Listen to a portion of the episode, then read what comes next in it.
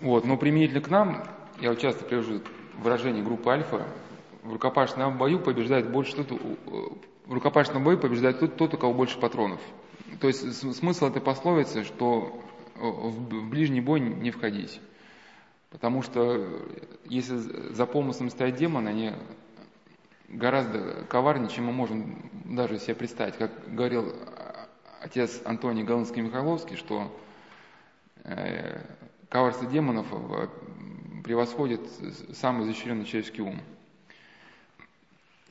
Если человек э, начал вникать в эти тревожные мысли, вот они сами по себе тревожные, если вот уже человек в течение нескольких лет обжигался, то со временем, может быть, у него по благодати Божией образуется некий вкус. То есть он эти помыслы начнет понимать на вкус. Вот он уже заранее эта ситуация будет э, ну, как, или как девушка, она, значит, девушка, она может отличить там дружеское рукопожатие, там кто-нибудь, да, там одноклассник положил руку на плечо, от какого-то там, если кто-то пытается заигрывать, уже просто это, это вроде положили руку на плечо два раза человека, но это, это разные э, моменты. И, и, и, и, и здесь не надо рассчитывать на, на, на свой разум, на, на, на свой духовный опыт. Здесь самое мудрое решение это как сосредоточиться на молитве. И вот и как мы идем по рынку, мимо этих вот лохотронщиков, да, все, не вникать, не вступать ни в какой контакт. И вот очень хороший насчет м, трактат а, священника Антония Галынского-Михайловского, называется «Молитва Иисуса и Божественной благодати». Но этот трактат бывает приводит Новиков, там есть такая книжечка о молитве Иисуса, очень коротенькая. Но трактат очень глубокомысленный. Был написан в 20 веке, в эпоху гонений, когда не было духовной литературы. Но если совсем такие краткие пункты озвучить, что святые, вступая в борьбу э, с демонической силой, побеждали не свои силы, а силы благодати Божией. Это первый важный момент. Потому что человек, рассчитывая, если на свой рассудок и на свои силы, он неизбежно в этом проигрывает. Демоны могут создать и, и иллюзию того, что отступает, чтобы, как Игнатий Бричинов писал, что, чтобы приучить человека бороться с этим искушением путем рассудка. То есть человек, который, особенно тот, кто знаком с какими-то психологическими конструкциями, ну, психотерапия, да, он начинает ошибочную тактику выбирать. Он пытается эти помыслы преодолеть словопрением. Ну, то есть вам приходят вот эти мысли, сон про не сон, потому что не сон, а вот сон, но он-то не сон, да, и он пытается разобраться, и говорит, так, значит, Антоний, остановись, подумай, ты же разумный человек. Ну и, и, и вот так, да, и, и раз на, на, на первое время как бы мысли отступили – и потом человека начинает как, как, как собачку дрессировать. Опять какая-то нападка, он опять с собой так вроде поговорил, опять вступили. И чем потом заканчивается? Что человек потом даже не может спать. Вот он потом начинает думать уже непрестанно. Он начинает непрестанно погружаться в свои какие-то унылые депрессивные мысли.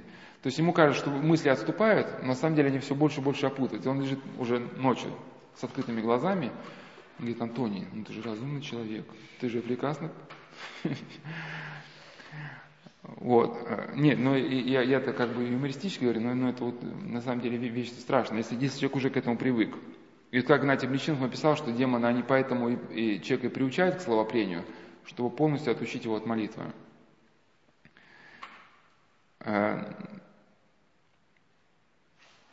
и второй пункт, что в Иисусовой молитве важно, что зло побеждается в момент его вхождения в сознание – то есть, если мысль только к вашему сознанию только прикоснулась, вы еще имеете возможность каким-то образом ее преодолеть или отбить.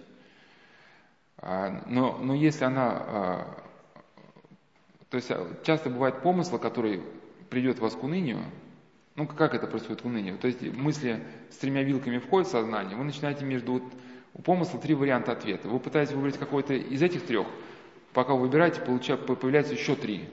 В этих трех, новых трех, ну, понимаете, что я говорю, да? Появляется еще три. Вы там в каком-то из них сосредотачиваете, пытаетесь сосредоточиться, он распадается на 10 вариантов.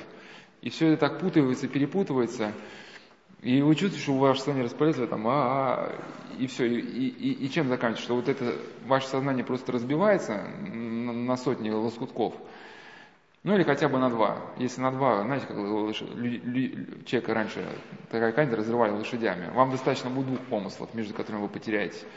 Это заканчивается просто унынием, что человек не может делать ничего. У него опускаются руки, он лежит на диван или хватает за голову. Э, либо сидит, но, в общем, дня два-три он ничего делать не может вообще. Он ходит злой на всех, хотя началось все это с какой-то мелочи или ерунды, Э, там, идти мне туда или не идти. Но если возникло уныние, что, что происходит дальше? Когда возникает уныние, у человека опускаются руки, он уже не сопротивляется. Вот э, некая его духовная активность, она парализуется. И, и дальше в сознание человека втекают самые страшные мысли. Там, с кем-то поссориться, совершить самоубийство, все что угодно, но у человека уже его как бы некая, некая способность защищаться, она заблокирована. Он думает, это его мысли, а это на самом деле не его мысли. Ну и это да, да, вот, вот, вот, вот это правильно сказали, что вот, вот, вот это очень важное сознание, чтобы человек себя со своими мыслями не ассоциировал. Просто он пытается разобрать, ну, он пытается себя убедить своим благоразумием, да, что он кажется, ну это же я, Антоний, это же я, вот хочу идти или не идти, что я не могу сам все разобраться, так это, ну я более подробно в цикле зеркали объяснял, что демоны могут копировать образ мысли человека и даже его интонацию голоса. И когда человек слышит прямо внутри себя слова, которые вроде бы произносит его голос, ну что-то, Антоний, что-то не мужик, что ли? Ну, и ну, он сам себе как бы это говорит, ну, ему кажется, что сам себя убеждает в этом, но это не он. И, значит, в момент вхождения, ну, это такую аналогию могу представить, что вот если представьте, что в какой-то город входит колонна боевиков, и какому-нибудь там генералу Шматко там, значит, по коммутатору ну, что, значит, идет колонна боевиков, он там поднимает два вертолета, их там расстреливает, и все. Все дальше, значит, тихо, мирно. Но если момент упущен, если, значит, с коммутатора звонили, а генерал Шматко спал там или, или значит, пропустили на границе, они входят в город, берут заложников, минируют детский сад – и там уже попробуйте их потом выбить из этого города. Там уже в, в чрезвычайное положение, да, подтягивать спецназ. Я к чему? Что если помысл вошел в сознание человека, он тут, он тут же как бы отравляет все сознание. То есть ему главное, вот этим, э, да, как боевикам, главное прорваться через границу. Потом дальше они там начнут убивать, брать заложники. Просто так с ними уже не справитесь. Ну вот это, в принципе, значит, три главные момента. То есть не своей силой, сила благодати Божьей, когда не рассчитываем на силы, просто призываем милость Божию в своей молитве. Стараемся вот отфиксировать этот момент вхождения мыслей, да, э, ну, пресечь саму возможность контакта. И уходим от этого ближнего боя, то есть не вникаем.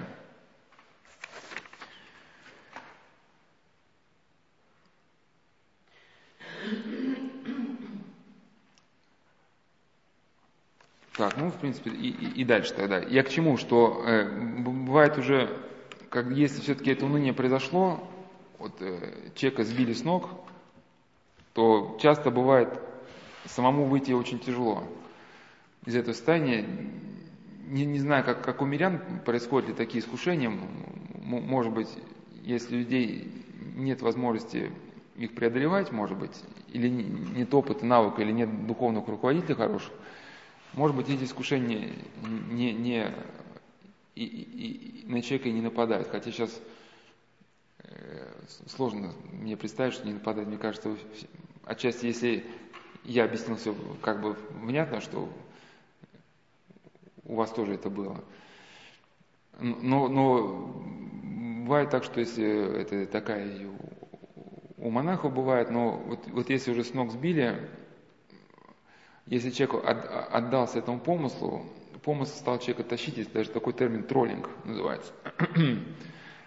Это когда человека просто тащит, его зацепили на какой-то страсти, и потом эти помыслы тащат, тащат, что вначале он подумал, что кто-то его ненавидит из окружения. Вот этот человек меня ненавидит, ага, вот он злый, самое главное, да. Пригрел змею на своей груди. И если человек этот помысл принял, то, а, тут оказывается и второй злый день, потом и третий, и четвертый. Так они все, оказывается, злые, у них целая шайка. И все против меня. Так на самом деле и в городе все против меня. И, а потом все, оказывается, плохие. Да? Но это все дальше вот это разматывается, разматывается.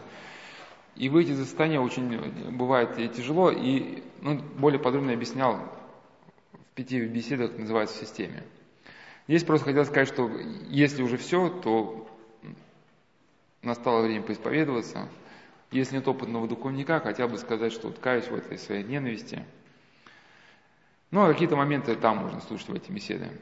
Значит, в чем вообще еще задача а, а, духовника? Как мы сказали, когда человек обращается а, вообще к Богу, пытается найти истину, ну, поиск истины это момент особый, мы еще на нем останавливаться не можем. Не знаю, будут ли когда эти беседы, я, по крайней мере, насчет истины материал собирал, но будет ли когда-нибудь, не знаю, когда-то хотел провести, но что-то у нас по времени все растягивается. А, а, для, для чего нужен э, духовник? А, именно потому, что человек, э, придя э, в поисках истины в церковь, ему очень тяжело разрушить вот этот тот экран, который стоит между ним и вот этой духовной действительностью, вот этой истиной. И чтобы э, мы поняли всю как бы, важность э, вот этого процесса, ну, пробивания этого экрана и всю тонкость его, я бы хотел бы нек- некие мысли привести из жития Ерофея Дедоскала. Ну, опять же, эта история, она очень ввязывается с этим фильмом «Happy People».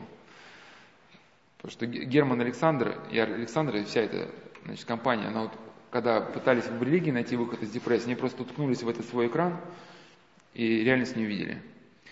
Вот когда Ерофей Дедоскал, ну, Ерофей это в монашестве уже его звали, а, он, еще будучи маленьким, он уже был достаточно на высокой ступени духовного развития.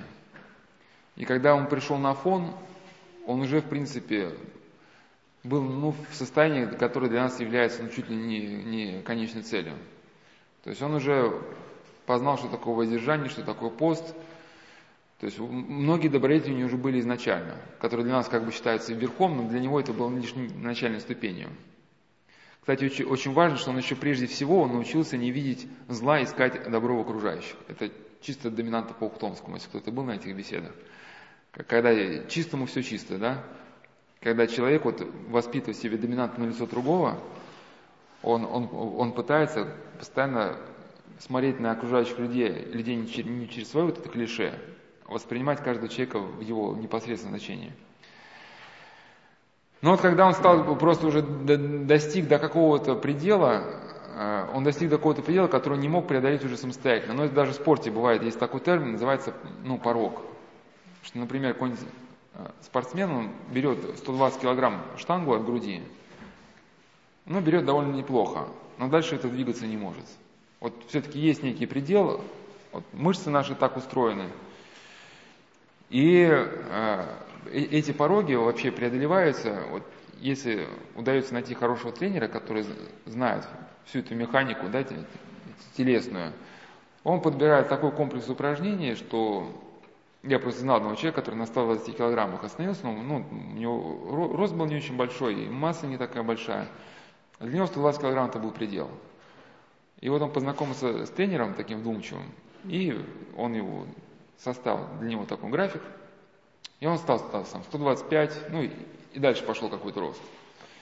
И также есть такой рост духовной жизни, когда человек уже достигает некой планки, дальше не может двигаться самостоятельно. Ну, просто еще вот э, свойство тоже книг, что в книгах же написано такое, да, ну, научись бояться Бога. Что такое научиться бояться Бога? Вот как это понять? Или вот апостол Павел говорит, молитесь непрестанно. Что такое молитесь непрестанно? Или апостол Павел говорит, что, э, что это болезненно, пока не вообразится в вас Христос. Что такое, вот Христос должен вообразиться в вас. Вот как это понять, да? И все, все, вот, все вот такие моменты, они, понятно, что они чисто теоретические, они не прописаны. И, и это живой непосредственный опыт, который можно узнать от, от, от тех, кто этот опыт, с опытом непосредственно соприкоснулся. И вот он спрашивал, значит, как я могу стяжать страх Божий? И, читая одну из духовных книг, он написал, что прилепись к человеку, который боится Бога, и через него ты научишься э, бояться Бога. Ну, здесь понятно, что в смысле не, не, не этот дрожащий страх, который католики там. Не этот страх, который был у Мартина Лютера, просто ему в детстве, ну, у католиков была такая система образования, что они внушали, типа, что Бог это такое некий грозное существо, которое всех будет наказывать. Бояться Бога это больше адекватный такой образ, что когда мы, мы боимся потерять любовь э, любимого нам человека. Да, вот как это, там один духовный автор, толкуя песни песней, ну, песня песни это где под образом жениха и невесты описана духовная жизнь человека, идущего к Богу. Что когда невеста в этой книге песни, она э, значит, любит жениха, и вдруг э, жених исчезает. И она как бы, ну, в этой боли сердечно говорит, почему ты меня разлюбил? Что я сделала, чтобы ты меня вот разлюбил? Да? И, и как, ну, то есть смысл в том, что когда человек боится, боится разорвать эту связь. Но смысл в том, что э, отец, отец Серафей исполнил все, что нужно было исполнить. Он приобрел воздержание, там пост, но искомого, то есть благодати, он так и не мог, не мог а, приобрести. И, и придя все ступени вот аскетического делания, он говорит, но во мне же не произошло никакого принципиального изменения. Я привык к аскетизму, а где же благодать? Почему я не чувствую в себе? И после многих размышлений он пришел к выводу, воздержание – это только этап духовной жизни, он пройден, и теперь должно начаться что-то принципиально иное – нужно найти способ более глубинного изменения моей души. Первое, я должен предаться в полное послушание старцу и научиться всецелому отсечению воли. Но это, конечно, вот этот вопрос, это камень преткновения для тех людей, которые не очень понимают смысл духовной жизни. Некоторые, когда слышат слова о послушании, говорят, стоит вот там, Игнатий Причин говорит, что нынче нет старцев. Ну, у нас на сайте есть статья «Развитие монашества». Там приводятся слова вообще, к чему Игнатий Причин говорил эти моменты. Но еще дальше как хотел бы сказать, что о, о, чем, о чем говорили монахи, когда писали про отсечение своей воли.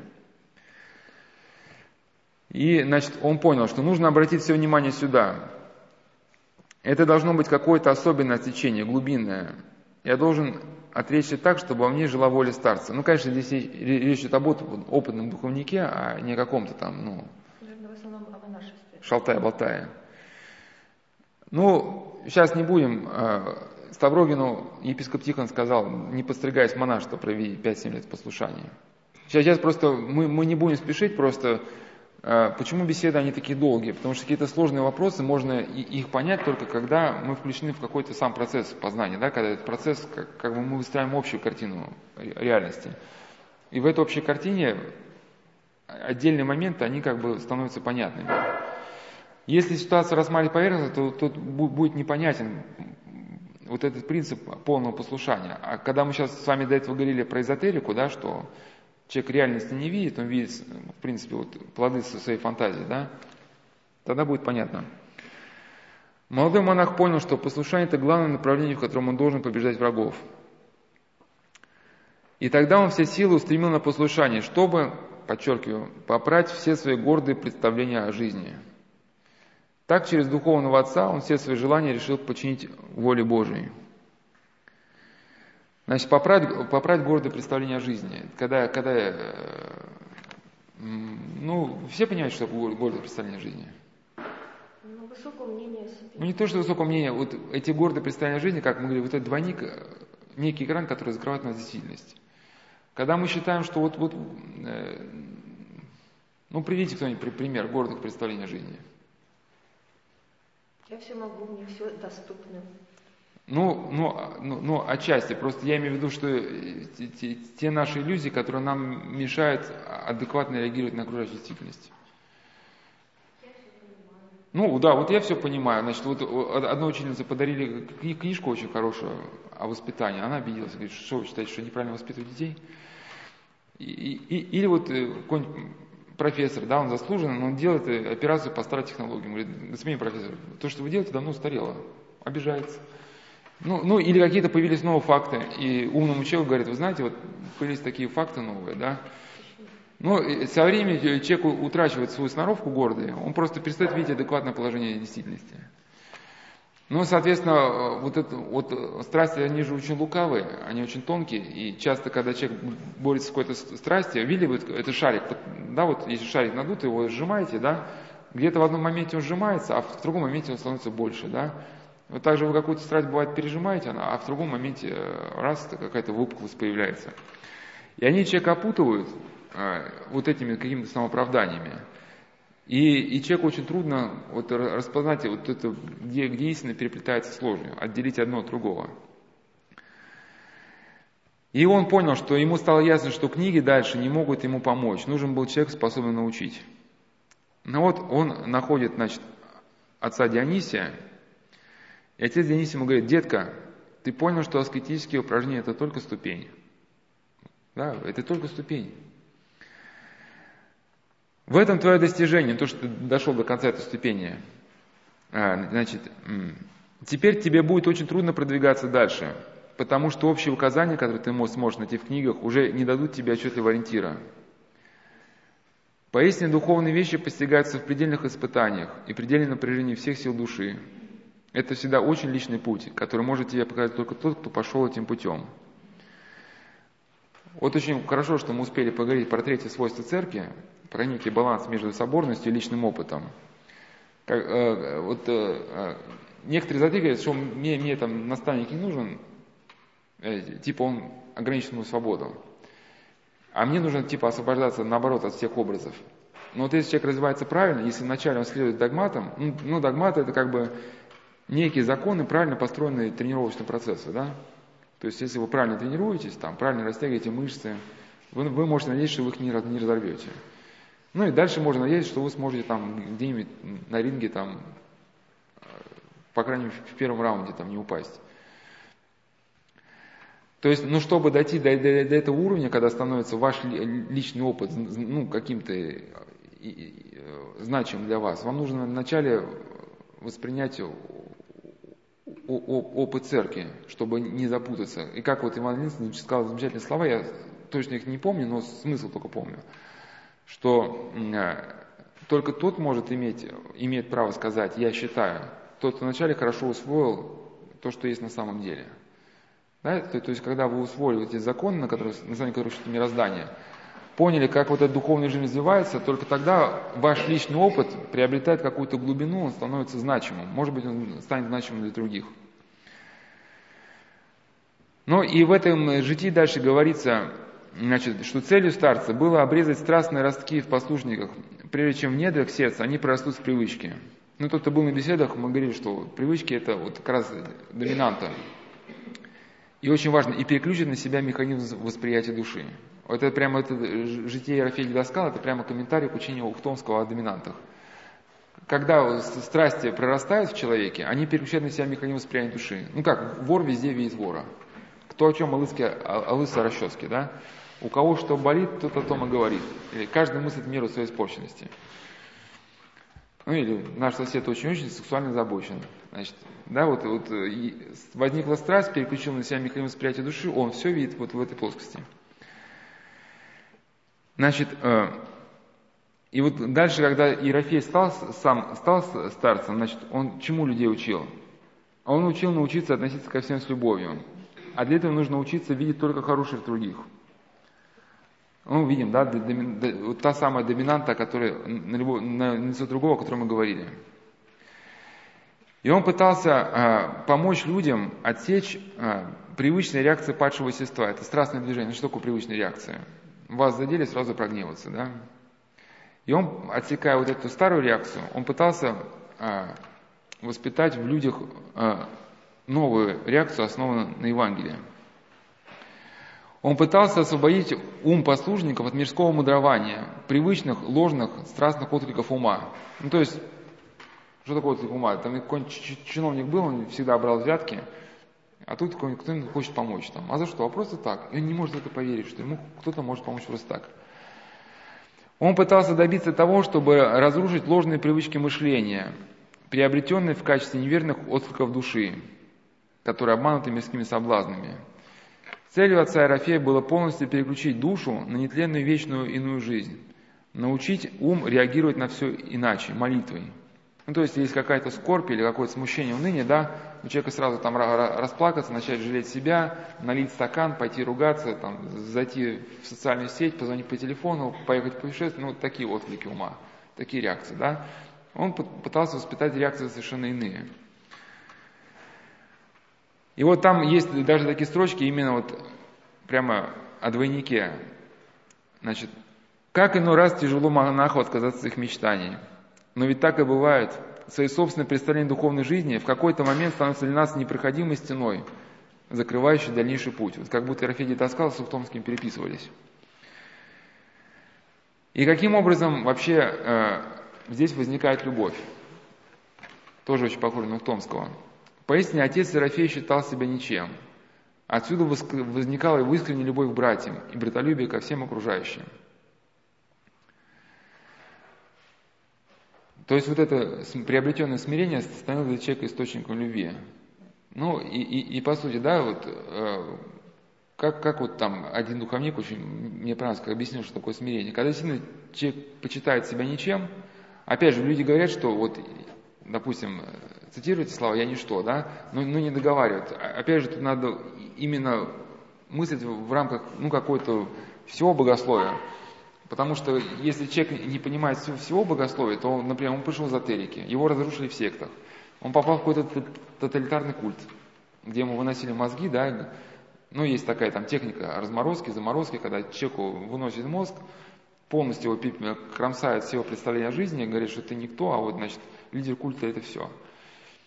И, и конечно, когда такой человек приходит в православие, если, ну, люди, которые, ну, так православие поверхностно они воспринимают, они цитируют святых отцов, значит, почитай себя за ничто, да, и человек, придя, значит, из этой секты, где его пытались снять консервную банку, он думает, ну и в чем же эта разница, да, значит.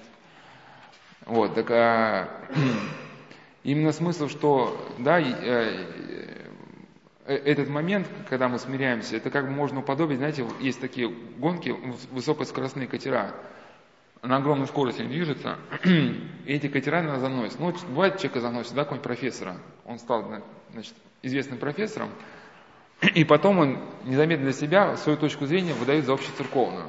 И вот если кто-то смотрел эти гонки, я не помню, как катера называются, может это вспомнить, он на большой скорости начинает нос задираться, задираться, например, как у человека, да, а потом так встречный поток воздуха бьет в этот нос, так бух, и катер переворачивается на, на спину. Ну, так же с нами происходит. И, и, и поэтому, да, вот на, на высокоскоростных машинах стоят спойлеры. Спойлеры, которые машину на большой скорости прижимают к земле. То есть не вверх туда взлетает, да, а наоборот, чтобы было сцепление с трассой. Она просто вжимается в трассу, чтобы ее ну, не оторвало. На ком-то там, а то на камушек подпрыгнет и все. И вот когда мы себя смиряем, смысл-то как раз вот, чтобы э, нам не потерять связь с реальностью. И когда человек действительно говорит, что если во мне есть какие-то дарования, то это значит, Господь дал чего-то. И, и в этом как бы действительно, получается, есть творческое раз, развитие. Ты видишь, что твоя жизнь не бессмысленна. Есть некое призвание, но и главное, тут повода гордиться-то нечем. Ну, тебе, как в притче, да, ну, дан какой-то талант, который должен пустить в оборот. Ну, конечно, здесь речь идет не о таких каких-то, ну, моментах. Бывают же какие-то страстные вещи. Нельзя сказать, что я, я вор от Бога, да. Или там я бильярдист от Бога. Э, ну да, разные бывают таланты. Но вот э, именно здесь речь идет о том, что церковь это тело Христово, и таланты, как там был цикл бесед э, обращения к полноте, я там несколько об этом объяснял, что и нам таланты даны по тому же принципу, что вот как, как каким-то клеткам или органам внутри нас даны какие-то ну, способности да, выполнять определенные функции. Одному в церкви, как Селанофонский говорил, ну, то есть он говорит не сколько про церковь, что у одного послушания кузнеца, а у другого послушания патриарха. Но больше получает благодать тот, кто больше любит Бога. Но и, и, и значит, если нам что-то дано, ведь нас и спросится, кому дано много, с того много спросится. И гордиться, собственно, нечем. Потому что, э, в принципе, тебе дано много, но с тебя много спросится. А вот и не гордись над этим человеком, который дано мало. Ему может дано мало, но может с него не спросится. Перед ним не стоит задача вот такая. И когда будете на страшном суде, вы будете наравне. Хоть вы сделали много, да, а, а он, по вашему точке зрения, немного. Ну что отсюда проистекает? Отсюда проистекает, что даже какой-нибудь там профессор, ну даже царь, он не заносится, и он с братолюбием воспринимает самого последнего члена государства. Про Николая II говорит, что он в личной жизни был очень скромен. И он не пользовался служебным положением достижения своих выгод. Даже, даже у него штаны, э, штаны, в которых он был расстрелян, они были заплатками. То, то есть, какие-то, ну да, что там даже все равно было подписано, что когда они были надеты, то есть смысл в чем? Что он был очень ну, бережливым, и хотя он мог сорить деньгами направо и налево, да, он просто этого не делал. В личной жизни он был, был таким подлинным как раз христианином. И в его жизни появилось то, что называется смирением. То, что на самом деле сейчас хотят представить как человека слабовольного, все это неправда. И к сожалению, не могу всем дать телефон, значит, один, я просто знаю одного профессора истории, который значит, живет на Кавказе, который как раз специализировался на эпохе, и как мы с ним говорили, а Николай, он, там просто у меня была знакомая, которая посмотрела этот фильм, как же этот фильм назывался, где Николай, царь Николай, значит, представляет в виде такого апатичного, слабовольного, а, агония, агония. Ну, все так типично сделано. И этот человек, он как бы за чистую монету этот фильм воспринял. Я хотел, чтобы он созвонился с этим профессором. И профессор говорит, что он типа на мне сейчас стоит, все-таки это наш человек. Ну, не, в смысле не наш человек, что, что он был сильно на высоте христианской жизни. И экономическая ситуация, хотя еще хотят представить Россию как отсталую страну, в те времена действительно был экономи, экономический взлет. Да, хотя бы даже просто тот простой факт, что люди из-за границы, какие-то французы, они приезжали, чтобы жить у нас. Селились целыми слободами. Ну, у нас сейчас такое есть, что да, там, из Западной Европы кто-нибудь к нам приезжал. Ну, в таких количествах. То есть, если люди приезжали, значит, были созданы условия, значит, им было, ну, как бы, было комфортно тогда. Значит, вот мы закончили на теме, на теме любви, да, что когда человек преодолевает самоупор на себя, он не только становится способным воспринять эту истину, ну да, способность воспринять истину. И вот сейчас я хотел поговорить об этой неспособности к любви. И вот эта неспособность к любви, это была типичной чертой вот этих а, Германа Александра. Иван Ильин писал, что там, где исключены высокие интересы, там мелкие интересы обращаются в крупные. Ну, человек, грубо говоря, озабочен только своими какими-то мелочными. А, где человек сосредоточен в своем личном, Э, взятом не из главного, там вот эта личная мелочь превращается в главное. Ну, типа, мне главное пожрать, остальное трава не расти, да. И вот когда человек живет, начинает этими мелочами, которые начинает относиться слишком серьезно, они не возводят его душу к Богу. И составляют сущность религиозно мертвящего себя любия, пошлого эгоизма, от которого вырождаются люди и гибнут общество. Это не тот истинный эгоизм, ну, слово эгоизм все-таки, эгоизм все-таки себя дискредитировал, мы изначально воспринимаем, что это некая зацикленность на себе, просто Аристотель. Это слово использует в другом значении. Иван Лин пишет, как использовал Аристотель. Истинный эгоизм по Аристотелю – это стремление, стремление присвоить себе все прекрасное, то есть обогатить свой дух всем божественно доступным человеку. Нет, речь идет не об этом. А об этом эгоизме пошлости, духовной слепоты, страха, жадности и неспособности к любви. Ибо такой эгоизм растрачивает личную духовность, личную духовность упускает священную природу жизни и теряет Бога. Теперь нам понятно, почему Герман и Александр ничего не нашли в религии. И вот я сейчас э, э, приведу значит, слова одной девушки, но ее историю более полно в другом разделе. У нас будет другой раздел, если когда-то мы до него все-таки дойдем, я не знаю уже, когда-нибудь дойдем мы до конца. Но хотел вот э, целый раздел посвятить и отдать на, на раскрытие той идеи, что депрессия, она в своем основе ну, зацикленность на своем эго. И подобрал разные ситуации, где люди так иначе вот в своем э, эго запутывались. И э, там хотел рассказать историю которая, о девушке, которая ну, была такая очень эстетичная, особо, очень серьезное было образование, она пришла в церковь искать красоту, ну и со временем разочаровалась. Ну, понятно, что в церкви, конечно, есть красота, есть иконостас, да, но, но не это главное. скорее способность человека ощущать красоту в церкви, это наверное, происходит, когда человек... Или рассказать мне это про девушку. Ну, сейчас я вкратце ее просто слова из ее письма приведу, а потом мы решим, рассказать мне про нее или нет. Значит, а, раньше я читала вот тоже про, на тему уныния. Ну, я не все, значит, а, ну и ладно, более подробное письмо приду, потому что у него письмо очень похоже на, на ту ситуацию, которую мы обсуждаем, когда человек обращается к церкви. Я вдруг увидел, значит, э, придя в церковь, я, я увидела, точнее услышала красоту. Это было так прекрасно, но услышала, как поют, что я подумал, вот она истина, вот что-то больше, чем человек. С тех пор я стал выцерковляться, меня сразу очаровал восточный обряд. Ну, мы уже, значит, Флоровского проходили, что да, вот это очарование это еще не есть любовь. Я быстро выучила молитвы, разобрала богослужение, познакомилась с историей церкви. Говоря современным языком, я влилась в тему.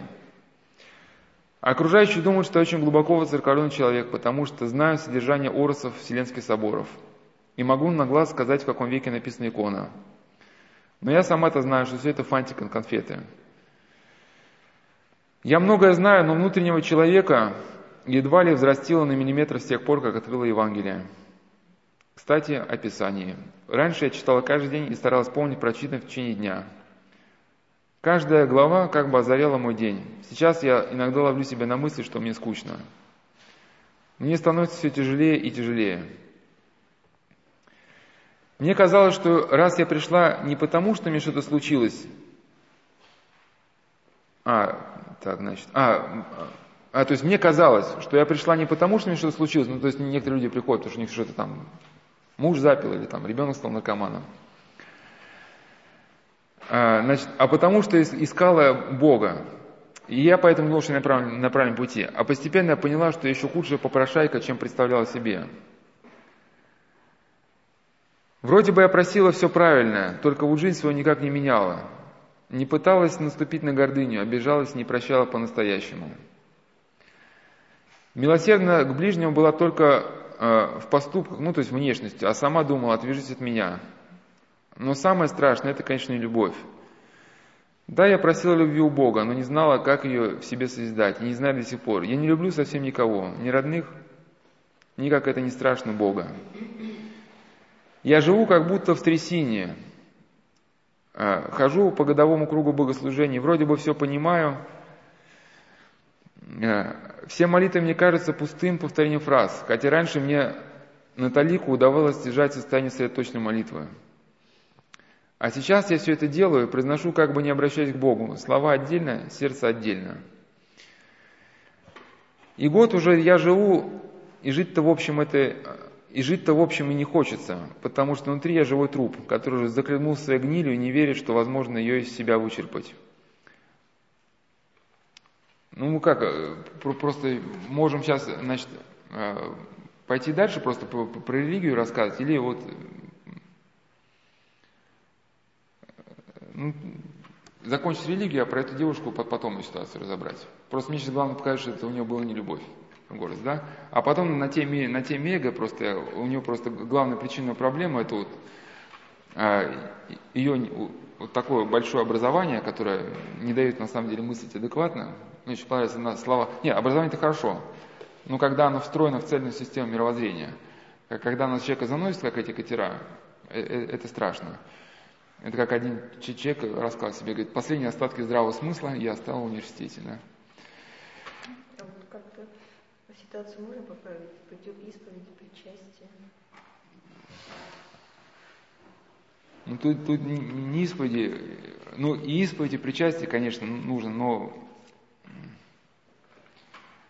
ну, ну, я так понял, что мы все-таки о девушке так говорим тогда. Нет, я вообще о депрессии.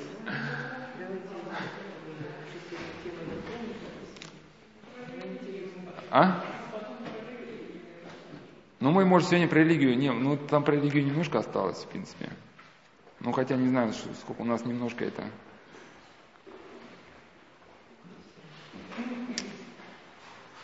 Ну, Давайте про девушку потом. Ну давайте. Долго, наверное, разбирать. Да, да, случай. Вы когда уезжаете? уезжает 20 Ну, да, там, там потом, когда, если вы скачаете беседы, там будут где-то ближе к концу, если когда будет там э, депрессия и эго человека, как-то вот такие темы. И я вот, там просто много таких разных ситуаций, когда смысл вот этого, смысл тупика, в который уткнулся человек, он состоит в неком неправильном отношении либо к жизни, либо к самому себе, либо человеку что-то неправильно ну вот на основании гордыни вот эти мысли перекручены, а, и, и возникает какое-то иное неправильное отношение к жизни, ну, к окружающим людям. И человек начинает страдать. И вот этот случай просто больше вписывается туда, как, ну, как, как комментарий. Значит, и вот э, если дальше перейти, здесь важно было две темы, попрошайка и нелюбовь. У Ивана Ильина как раз была, что момент, что когда религиозный опыт вырождается, ну и своими словами, то сама вот эта священная суть религии какой-то уходит. Ну, э, э, ну, это понятно всем нам, да, что мы там, э, по, по сути, нам, нам как, как-то Бог там, в принципе, не нужен. Нам ну, нужно вот средство избавления от депрессии, да, значит, прийти в храм, чтобы отпустило, да, а кто там это, значит, Христос, нас как-то бывает мало все это волнует. И вот я приводил значит, слова одного э, интеллигента нашего, которого Флоровский писал, что интеллигент запутался, но все-таки в конце жизни можно надеяться, что какие-то были проблески.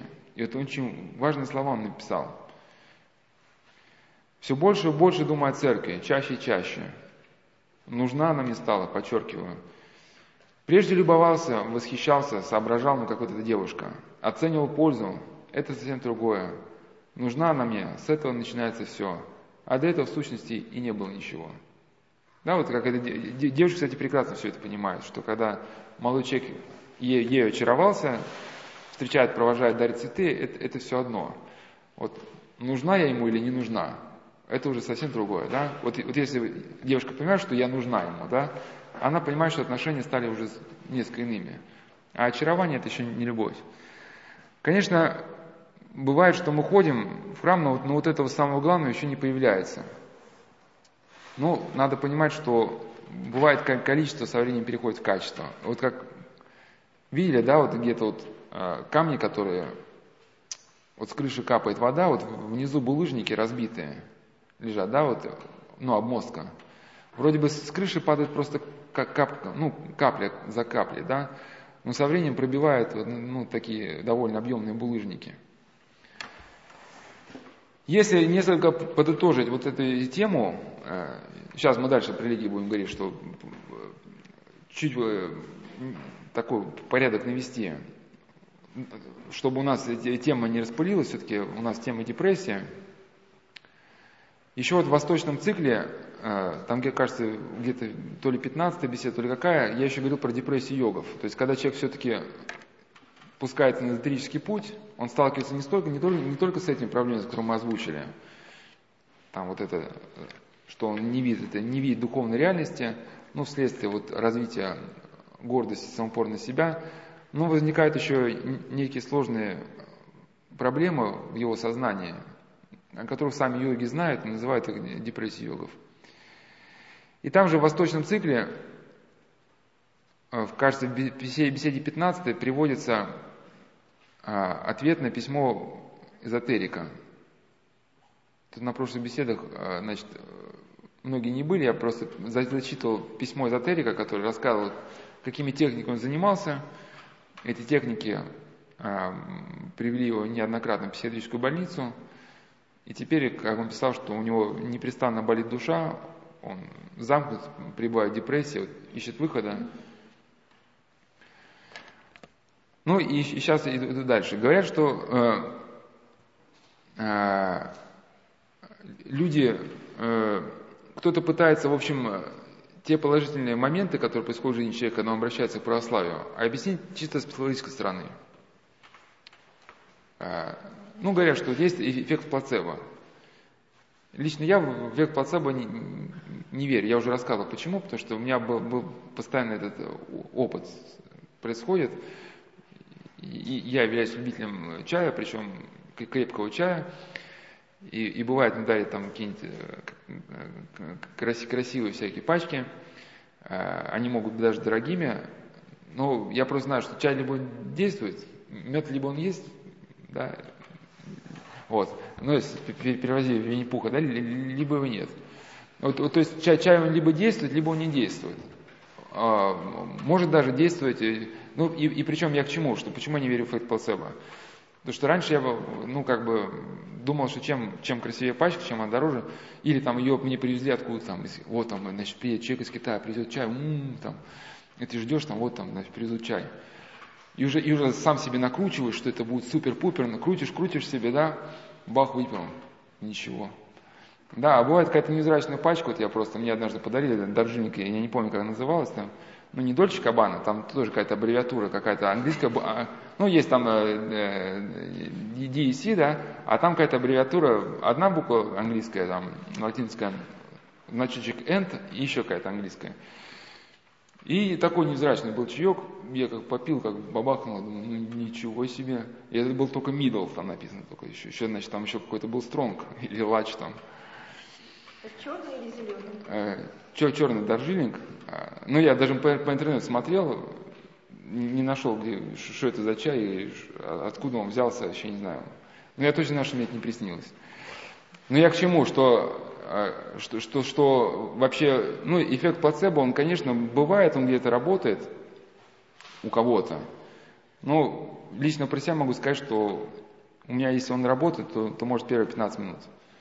То, что потом, я просто знаю, как действует хороший чай, что если чай хороший, сразу расширяются сосуды, сразу появляется испарина на лбу, ну, значит, пошел, пошел обмен. А, вот вообще чай хороший, должна испарина появиться. Но если этого нету, ну пусть ты себя крутил то как угодно. Это все к чему? Что когда у человека возникает чувство уныния, он может себе очень много придумывать. Там, значит, сейчас я там займусь тем делом, которое мне тут же поставят на ноги. Он там, кто-то уже даже, а, ты не смеешься, да? Ну, бывает, человек уже заранее себе крутит, крутит, что вот он, значит, куда-то поедет на какую-то выставку, и, и после выставки станет ему хорошо. Но ничего не происходит. И, и те, кто пытаются объяснить религию только эффектом плацебо, просто они ну, никогда не пытались, видимо, может, серьезно преодолеть, ну, может, их не обуревало уныние. Что когда человека вот уныние придавливает э, бетонной плитой, он просто тогда понимает цену всех приемов психотерапевтических. Он понимает, что есть приемы, то есть есть вещи, которые работают в этой жизни, есть вещи, которые просто не работают. И очень важные слова говорит Ян Кронштадтский в этом смысле. Если случится неудача в деле, не надо поддаваться унынию. Но признав перед Богом свой грех и свою немощь, смиритесь перед Ним, отвергнув свое самолюбие – и не стыдясь, признайся в своем грехе и своей неосмотрительности. То есть о чем? Здесь пока мы еще говорим только об осознании, здесь человек еще осознает. А вот дальше идет не только осознание, но и, и прямое действие благодати Божией.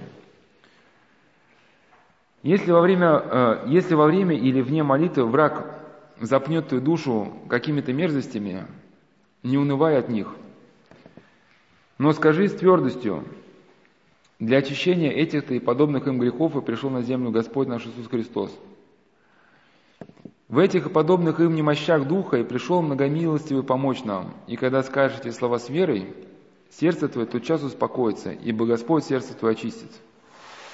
То есть, если э, есть Господь, очищает сердце, то есть освобождение ныне. Своими силами это сделать невозможно. И в своих записках Ян Кронштадтский, он не, много есть таких моментов, что он, например, идет по храму, какая-то женщина что-то хочет у него то ли спросить, то ли обратиться, и он внутренне на нее раздражился, тут же потерял благодать. И он заходит в алтарь, значит, э, э, как-то там ну, становится на колени перед престолом и сердечно ну, как-то раскаивается в, в этом своем раздражении и снова, снова обретает умиротворение, успокоение. То есть чем, чем хороши, может, его как раз записки, что в них проступают не только как бы вот какие-то черты святости, но и, и черты его как, как человека, как, как, ну, как опыт. ну, который был, который в чем-то падал, как-то в чем-то терял эту благодать, да, расстраивался. Но он как-то не унывал, обращался к Богу молитвы, и Господь ему помогал. И он, главное, говорит, что, что помощь, она приходит только тогда, когда ты делаешь с верой. Если ты просто призываешь э, святых, ну, хотя мы на прошлом беседе говорили, ладно, сейчас не буду повторять. Но он просто говорил, что, что знамение креста и призывание святых нам помогает только тогда, когда мы верим, что святые, они действительно нас слышат, что они соприсутствуют нам. И когда мы знамение креста накладываем на себя не как, э, ну просто какую-то, ну, для нас это не упражнение телесное, да, когда мы действительно э, знаем, что Господь пришел и крестной смертью Он даровал э, освобождение человеку от проклятия, да, греха и смерти. И только в этом случае действительно вот все эти духовные моменты, они приносят нам облегчение и помогают. Ну, просто если, да, какой-то, ну, например, там э, психиатр скажет, ну, знаете, знамение креста просто помогает, потому что, когда человек делает одну линию вертикальную, другую горизонтальную, у него включаются там некие рецепторы, ну, и что-нибудь такое. Ну, или там психиатры, они любят объяснять действие молитвы, но в диктологии есть такой момент, называется ритуализация. То есть, ну, когда у человека какой-то страх или что-то, он там начинает э, ритуал свой включать. Ну, самый простой ритуал, если хочешь поработать, ляг, поспи, и все пройдет. Да, вот, и, или, или вы там занервничали, так, надо попить чайку, да, чайник, значит, печеница. Ну, некий ритуал, который вас успокоит. И все говорят, что вот и, и молитва является неким ритуалом. Ну просто те, кто говорят так, они никогда, ну, на самом деле не молились, потому что когда в, в море, а, а в, в, в море, когда ты плывешь на корабле, в трюме, и, там а, душно от бензина, и тебе не выйти наружу, потому что тебя смоет волной, и, и, и думаешь, вот еще секунды, и все, да, и, и я просто, ну, меня начнет тошнить неудержимо, ну, например, да, и ты начинаешь из всех сил молиться, и, и чувствуешь, что вот еще секунду продержался, еще секунду, еще секунду. Вот, ну, ну, ну, как нельзя же говорить, что кто в море не был, тот Богу не молился. Потому что там в море никакие ритуалы, они, значит, во время шторма, они, все ритуалы, какие у вас были, они все сломаются. Значит, по поводу дальше религии, вот некий раздел такой, а религия это сопричастность. Ну, как религия э, вообще, ну, тема уныния депрессии и счастье все-таки тема близкие, да, потому что ну, понятно, что депрессия это счастье это в чем-то, в каком-то смысле, ну хотя нельзя так говорить, что освобождение от депрессии, ну, что счастье это не только освобождение от депрессии, это, это, это нечто другое, но все равно близкое. Ну вот сейчас бы хотел э, именно о теме сопричастности поговорить, и вот эта тема, она уже есть в самом слове счастье. Ну, у Воробьевского очень интересная есть мысль, что не только, что значит, образ жизни народа, видение этого мира зависит от слова. Но если добавить Воробьевского, что и выражается в нашей речи, вот, например, у, у, у тюрков, у татар у них нет слова «назад». То есть у них есть какое-то слово вперед, там арба, что ли, я не помню. Ну и, и как они идут назад? У них есть слово разворот, то есть делаем разворот и, арба, да? И... Но, но, но, но, но, почему связано? Потому что раньше, когда в, в, в, в, во время межплеменных, э, были межплеменные конфликты, если одно племя нападало на других, э, мужчины сбегали. Ну, там был такой обычай, что женщин не убивали, ну, и детей, которые были ниже колеса вот этой арбы, там, да, вот этой повозки, все, кто был ниже колеса, оставляли живы, все, кто был выше, убивали. Мужчины бежали. Когда Баты стал значит, объединять эти племена, он жестко стал наказывать любое отступление. То есть э, там у него войско было разделено там, на, тысячи, на сотни, на десятки. Если убегал десятка, казнили весь десяток. И поэтому а, отступление было принципиально невозможно, поэтому само слово, оно, а, оно исчезло. Или, говорит у Чукчей, вот у нас, хоть языку богатый, но у нас вот к снегу мы не так много определений можем подобрать, да, там есть снег рыхлый, там влажный, там еще какой-то. А у чукчей, которые постоянно ездят по снегу, у них там около 40, может даже больше определений только одного снега, даже не льда, только, только снега. Ну, кстати, характерно, что Воробьевский писал, что там сравнивал какие-то словари, в каком-то словаре было, значит, э, столько-то новых слов с корнем «любовь», да? А в более поздних версиях вот новых слов с корнем «любовь» все меньше и меньше. Ну, то есть я к чему? Что от образа жизни зависит и процесс словообразования. Ну, и наоборот. И он пишет, ну, я к чему, что сам язык должен спасти от самоубийственных процессов, но он просто пишет, что, значит, это так, некая предыстория просто, что в самом языке нам даны какие-то уже смыслы. Просто наша беда, что мы разучились их воспринимать.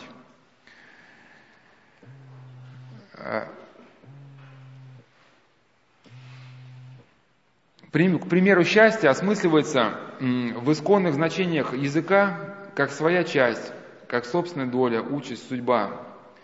И поэтому русское счастье может быть и трудным, и горьким, и со слезами смешанным. Да, это очень, очень важная мысль. И у нас э, с другими народами разное представление счастья. Вот, например, у англичан, э, у них другая картина мира, и, соответственно, иное значение слова э, э, счастья. Там happiness – а у нас, в принципе, это же слово, корень этого слова присутствует в глаголе «хапать». Ну, то есть, если ты, грубо говоря, у тебя много присутствует этого хапания, то ты, да, то ты испытываешь happiness. И, и если вдуматься, действительно, что там как, э, слова «как мне пройти туда», значит, значит э, я уже по-английски там лет, лет 15-16 с кем не разговаривал, но там э, take this way, то есть там, грубо говоря, возьми этот путь. Ну и так далее, да? Или, или как, как, как по-английски звучит там, у меня есть книга, там I have, да, значит, я, я имею. А, по, а по-русски, да, видите, какая разница там, у, у меня есть, то есть есть я, есть книга, да? Вот, а она не является как бы моей собственной, она существует. Я к чему, я, я к чему говорю, что Э, что вот это счастье со слезами смешанным, может быть, да, что когда человек э, живет по совести, он действительно, если он вот ищет истину, он может испытать счастье, даже если внешне его жизненное неблагополучное. Может он за свои убеждения когда-то ему придется пострадать. Там, пойти на каторгу, в тюрьму, вот наши новомученики, в принципе, они свою часть выбрали, совершенно сознательно. И они были счастливы. Да, для, для западной картины мира это как бы не очень понятно. Ведь если для тебя счастье happiness, когда ты нахапал, то, а сидя в тюрьме, ты все потерял, да? Где же так happiness? Ну, или Валиан Кречетов, значит, вот он размышляет на, на основании Иоанна Лина, говорит, что если бы счастье было в здоровье, то почему здоровые люди кончают жизнь самоубийством? Коты же дворцы, полно и в этих дворцах несчастных. Если сказать, что счастье в семейной жизни, много ли семей счастливых? Если мы скажем даже, что счастье в детях, но очень много слез по этим детям проливается. В чем же это счастье земное?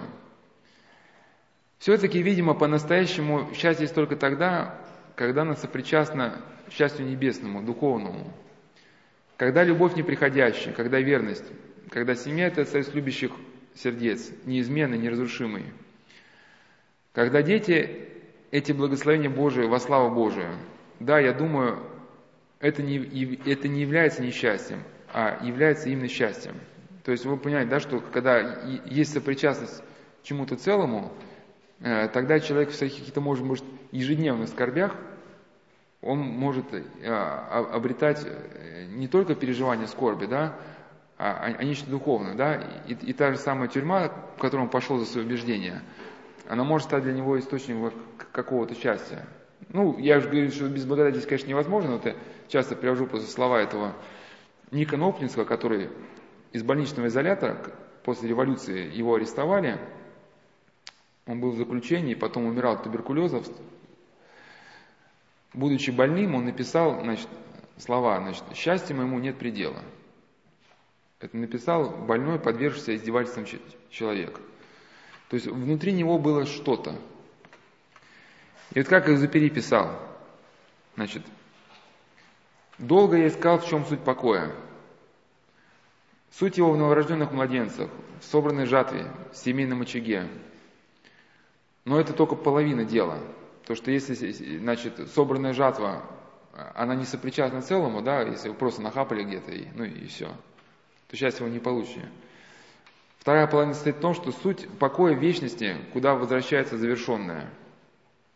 Э, так пусть человек, э, значит, я понял, человек это тоже крепость. Мечтая вырваться на работу, он ломает, на свободу, он ломает стены. Но что, кроме жалких развалин, останется под взглядами звезд? И человеку тоскливо жить среди обломков.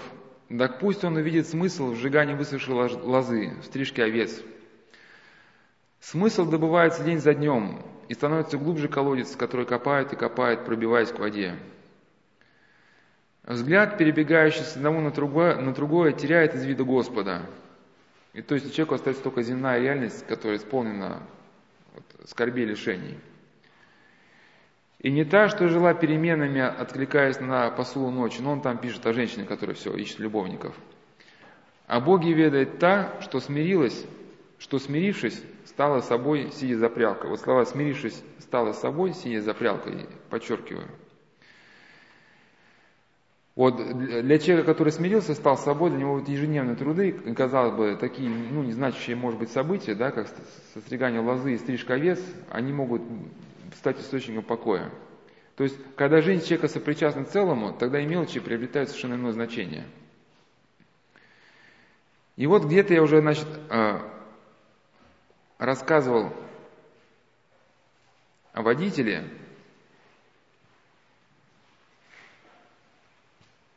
Ну, сейчас вкратце просто расскажу, раз уже где-то рассказывал я про него более подробно. Значит, этот родитель работает у нас на одном из подворий, на нашем. И когда он, э, значит, там еще не работал, э, ну, был бизнесменом, крутился, вертелся, но однажды запил. Потому что понял, что жизнь, она как-то ему не приносит удовлетворения, потому что э, деньги делают деньги, деньги ради денег, смысла здесь немного. И когда он стал работать, э, а, кстати, даже говорит, что у него был, значит, знакомый, который, когда он этот, стал ходить в храм, обратился к Богу как-то, тот знакомый богатый человек говорит, а, муж церковный, ну, водитель, водитель, который работает на подворье. Но он человек, имеющий жизненный опыт, он промолчал. И потом тот, кто ему плюнул с этими словами, муж церковный, да, он, он заболел. Все деньги были растеряны, ухаживать за ним особо было некому, потому что он всю жизнь зарабатывал деньги, и никаких значимых связей с людьми он так и не приобрел, у него были только партнеры. И потом ему где-то из больницы прислал смс сбрось мне на телефон 500 рублей. Причем смс была написана даже без пробелов, одно слово. То есть я к чему, что, что это уже, ну, действительно, я просто знаю, бывают заключенные в тюрьмах, есть такой термин «дошел». Ну, когда просто у них опускаются руки, пропадает желание жить, они просто, ну, по крайней мере, в концентрационных лагерях так было.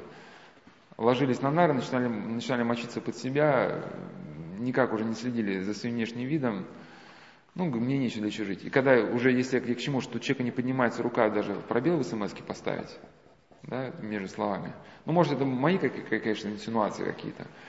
Но все-таки отсутствие пробела в словах уже о чем-то, ну, о многом говорит. Ну или когда люди бриться перестают, вот, начинают зарастать.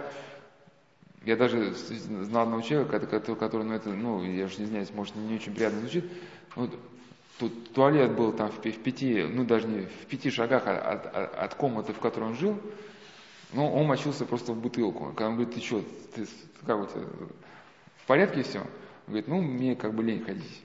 Ну, у него зубы аж зеленого цвета от того, что они чистят. Ну и понятно, что вот у этого человека находится... Тоже депрессия? Ну, э, сказать, сказать сложно, потому что депрессия на внешне может проявляться как разнузданная веселость. То есть человек может там щелкать пальцем, там, а, там, братуха, там, как дела, а у самого там, так, да, наедине с собой останется, у него там будет какая-то, как, как, ну, плакать. Ну, человек может сам не понимать, что, что, ну, что у него, если есть у него уныние. Ну а к чему, что если такой человек останется без внешних подпорок, то есть, по крайней мере, к нему в комнату еще может кто-то зайти и сказать, ты что, у тебя как, в порядке все? Что у тебя зубы зеленого цвета, он бутылка с мочой, хотя ну, туалет, да, в пяти шагах. Но если такой человек останется жить один, да, и, и, и у него вот это малейшее какое-то колебание произойдет, и где-то что-то он разумное, ну, а, возникнет ныне, он опустит руки, то он просто мгновенно может скатиться вот на самое дно. Вот, ну, на самое-самое. И вот это, значит, Вали, как он объяснил, что почему он перестал пить? Потому что, ну, Сладский монастырь, видите, сколько тут надо грузов доставить, там, цемента, песка всяких даже, муки, дрожжей и так далее. Хотя дрожжи полезнее вообще, хлеб, хлеб без дрожжей на закваске. Ну, это просто дрожжи, поэтому вычеркиваем из этого списка. Ну, я к чему? Что он просто э, э, вовлечен в этот процесс, ему надо все эти вещи заказать, сгруппировать грузы. И когда он работает, он понимает, что это не, просто бессмысленный круговорот вещей в природе, что вся его деятельность, она освещена каким-то смыслом, и он включен в какой-то глобальный процесс, который идет в каком-то правильном, ну, правильном, хорошем направлении. И он поэтому говорит, что для пищевого человека крайне важно ощутить себя э, ну, социально, э, как, как сейчас, значит, социально значимым. Но не в смысле, что социально э, важный чиновник с большим животом, толстым дипломатом, а в смысле человека, труд которого потребен для общества. Ну, то, что у чиновника дипломат есть, еще ничего не значит. То есть, как вы говорите, да, есть такой термин, что социально реализовавшийся, или как он, типа такого, ну, стиральная машина, которая ну, крутится барабан и загружает э, да, в каком-то общежитии, она тоже, можно сказать, себя социально реализовала, она же действительно помойки, да, там, она тоже крутится, но если живет ли она ну, как личность при этом стиральная машина, то есть то, что она крутится, еще, еще не показатель. Но вот если осмысленность, ну вот еще один человек приводил даже такую историю, что когда есть, если осознание приносимой пользы и чувство сострадания, то как, какая-то боль, порожденная жизненным кризисом, она уходит. Ну вот один молодой человек имел высокоплачиваемую работу и находился в депрессии. Жена ушла к его лучшему другу. А, он совершенно отгородился от друзей, от друзей замкнулся в себе и запил. Через полгода он стал таким уже конкретно, запил. А хотя он ежедневно ходил на работу, добросовестно выполняя обязанности, он перестал видеть смысл в своей деятельности в зарабатывании денег. Однако настал момент, когда его просили финансово помочь больным людям. Он откликнулся, правда, без особого желания – но его заинтересовало, на что пошли средства. Оценив сложившуюся ситуацию, он вдруг увидел смысл своего труда, захотелось помочь еще, а для этого пришлось брать дополнительную работу. Когда он ее взял, выяснилось, что эта работа несовместима с алкоголем. Так привычка пить осталась в прошлом. То есть человек почувствовал свою необходимость, освободился от уныния запоев, женился и стал отцом дружного семейства. Ну, конечно, надо понимать, что это только один, один из аспектов проблемы. Потому что сейчас, да, много мыслей высказывают, что, что освобождение от наркотиков стоит не в воздержании, а в наличии социальных связей. Но это только половина проблемы. Воздержание тоже нужно. И не, не только когда мы кому-то помогаем, мы освобождаемся. Это я к чему? Что в основании э, э, вот такой подлинной любви к ближнему может быть только, только действительно любовь э, к Богу. Те люди, которые совершенно атеистически говорят, что можно быть добрым и без любви к Богу, на самом деле чего-то не договаривают. Потому что когда, если человек атеистический, он, ну, какой-нибудь филантроп там, или альтруист, как это модно говорить, если он помогает, ну, мы на прошлой беседе говорили, но, понятно, сталкивается с искушениями, да, либо он понимает, что это те деньги, которые он пожертвовал на больницу, и кто-то разворовали, там, да, там, присвоил директор больницы. Говорит, как так, я там типа пожертвовал, больше не буду жертвовать. Или он кому-то помог, а тот человек взял его, там, нехорошо к нему отнесся. У него второе разочарование. И вот разочарование с разочарованием, и человек очень, ну, может быстро оставить свою эту деятельность, направленную в сторону ближних. Ну, если нет любви к Богу, то деятельность, направленная в сторону ближних, она может закончиться выгоранием. Ну, на прошлых беседах я это подробнее объяснял, поэтому сейчас не буду обсуждать. Почему, значит, вот именно э, подлинная религиозность? Мы, в принципе, уже выяснили, что религиозность не то, что мы что-то просим. А как вот это говорил, значит, мыслители, это, да, которые в период молодости он там фантазировал, но под конец жизни понял, что нужна мне церковь стала. Нужна, а до этого и не было ничего. Хотя он и восхищался. И вот одна девушка, которая жила в Израиле, она долго не могла решить, ну, сейчас пока ее ситуация не решилась. Конечно, если бы мы, у нас было бы время, я бы хотел бы даже целый раздел в теме депрессии по поводу, значит, разбирать бы письма девушки. У нее такой очень, э, ну, не, не то чтобы типичный случай, но очень яркий, что она человек, человек э, чрезвычайно чувствительный, и у нее есть какие-то очень интересные наблюдения за жизнью, но вот эта чувствительность, ну понятно, да, она может, может порождать очень острое переживание каких-то как внутренних проблем, так и тех проблем, которые происходят ну, вовне, да. Любая, может, ситуация, она вас не тронет, ну или вы что-то увидите красивое, вы не заметите. Она увидит, что там нарисует что-нибудь красивое или что-нибудь даже об этом напишет. Но, соответственно, если что-то произойдет тревожное, то, то в ней также вот эта тревога, она преломится, да, в таком уже глубоком какой-то моменте. Но вот она э, полюбила православие, у нее были еврейские корни, но полюбила православие. И сейчас она э, приняла православие сознательно, но живет пока в Израиле. И она думает, сейчас переезжать, а то не переезжать. И вот очень интересная заметка об Израиле. Ну, кто там был, понимает, что страна очень маленькая, а, а кто сталкивался с иудаизмом, понимает, насколько, значит, иудаизм, он такой, значит, э, э, ну, несколько такой схематичный, что ли. То есть, вот, вот мы с вами говорили, что чтение святых отцов человека выводит это из леса, где живут комары, да, значит, выводит на, на морские просторы. Она что пишет? Я чувствую, что эта страна меня ломает. Здесь все направлено на то, чтобы человек строился в это государство. Понятно, что система есть везде. Но здесь я намеч... Намеч... начинаю замечать по людям, что это как если сравнить луч и отрезок. Вот христианство – это луч, а иудаизм – это отрезок. И когда люди начинают доходить до последней точки на этом отрезке, они либо начинают сходить с ума, либо садятся на наркотики, либо остаются в этой системе, воспринимая как должное. Наблюдаю за этим, и становится страшно. А если начинаешь что-нибудь говорить про христианство, тебе, конечно, ничего не скажет, но будет видно, что человек стоит, просто ставит стену в этом вопросе и все. И вот, да, интересное сравнение, лучший, лучший отрезок. И вот сейчас история, в принципе, тоже, но история же, которую другой человек написал, который испытал нашу депрессию.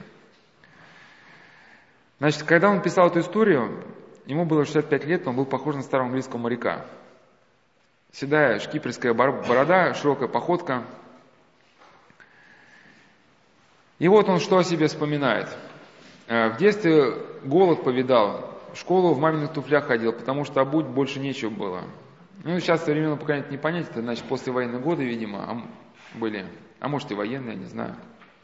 Ну, Вторая мировая война. Потом выучился на тракториста, дизелиста широкого профиля. Всю жизнь работал в колхозе и на МТС. Но это на МТС, это не наш МТС значит, видимо, какой-то механизированный какой-то тракторный цех, ну не цех, там что это, ну, а? А, техническая станция, да? Механико-техническая станция, да?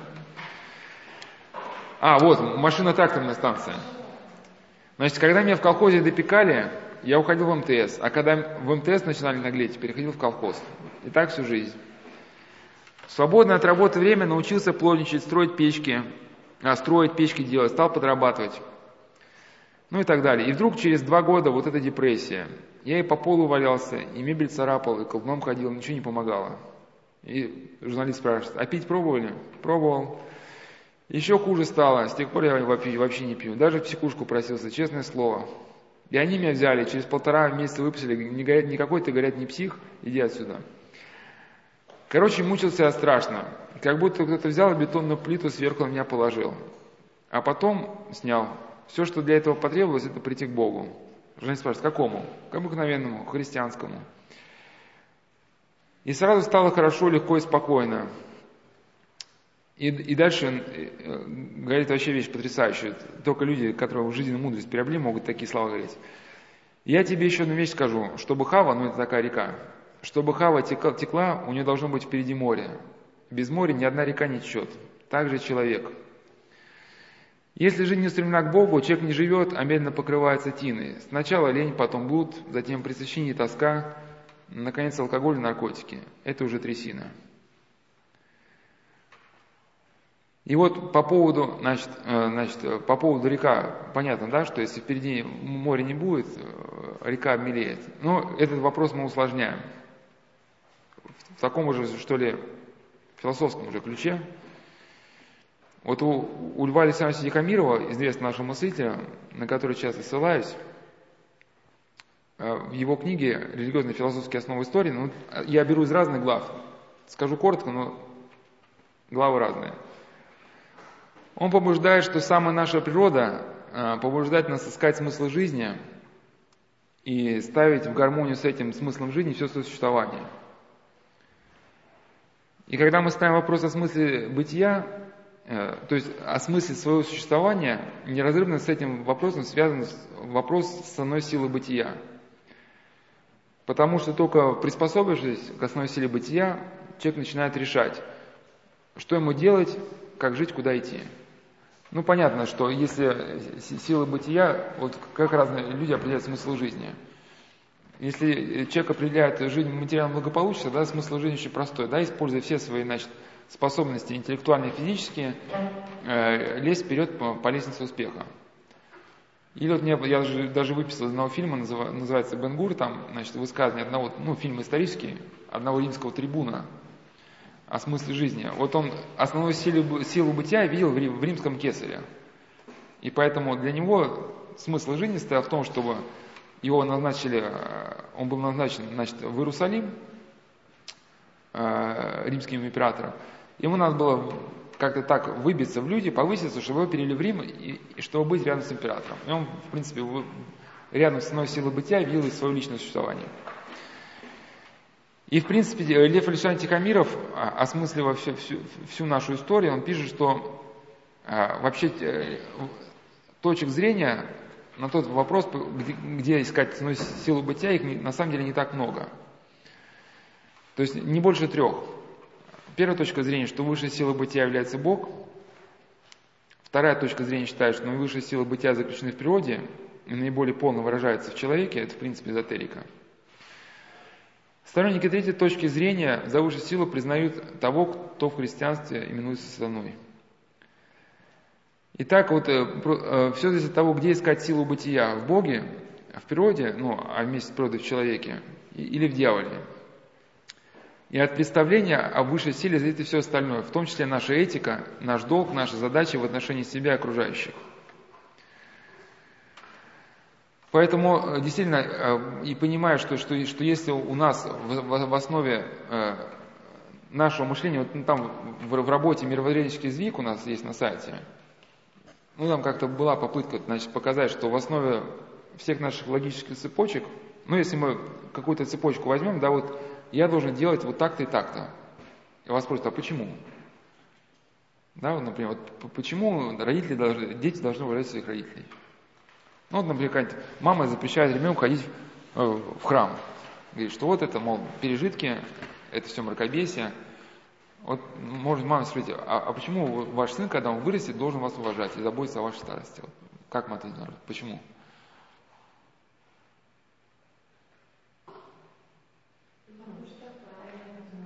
Ну, скажет сын, я не считаю, что это правильно. Ну, ну сейчас же люди какие, если раньше были какие-то бандитские понятия, да, там, ну, типа по, по понятиям мы там... Ну, уважение, как раньше было. Ну, я вам сейчас говорю, как со временем люди. Раньше были бандитские понятия. Если вы за ним столом сидели с человеком, вы теперь у него можете украсть, потому что он сидел с вами за одним столом, он теперь свой. И вам могли, ну я уж не специалист, просто мне как объясняли, что вам могли предъявить, что как это ты у своего украл. А сейчас появилось новое, новое поколение, ну, оно в принципе давно появилось. И сейчас если человек украдет у, у, у того, с кем сел за одним столом, он говорит, ну как же ты у своего украл-то? Он говорит, а я за своего не считаю. Ну и все, и что вы ему скажете? В общем, я скажу по, очень по-простому, что нет, нет ответа. Потому что если мы принимаем концепцию эволюционистскую, все вы помните мультик, значит, Маугли. Смотрели, да? Помните, что было со старым волком, который не смог загрызть оленя? А Келла промахнулся.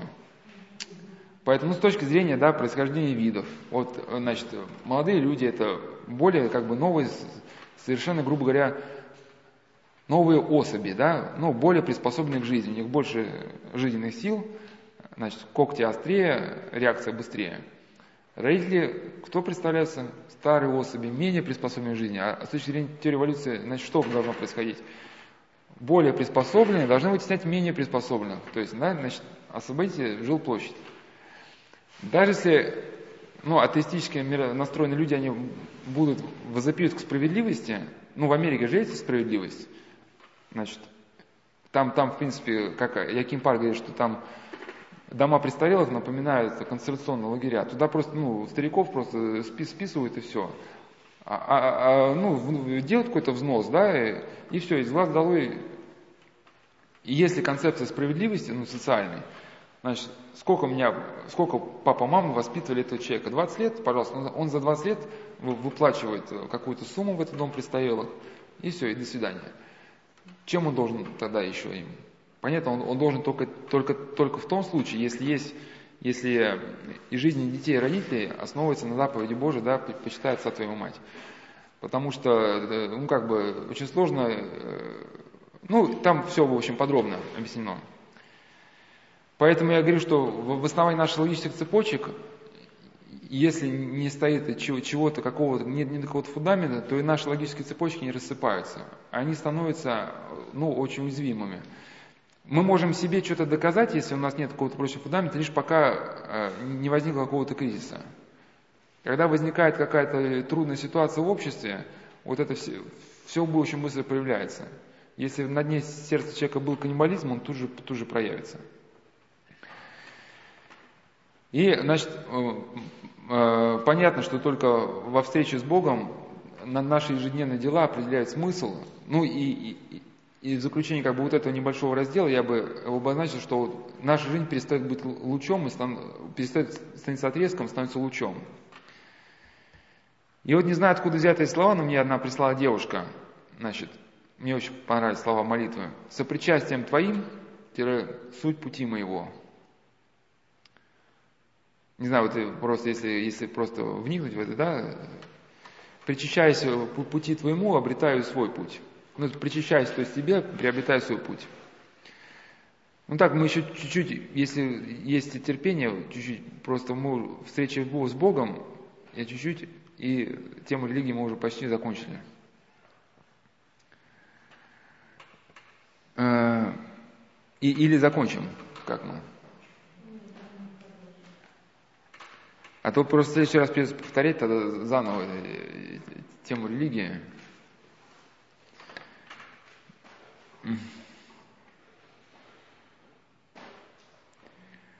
Значит, э, опять же,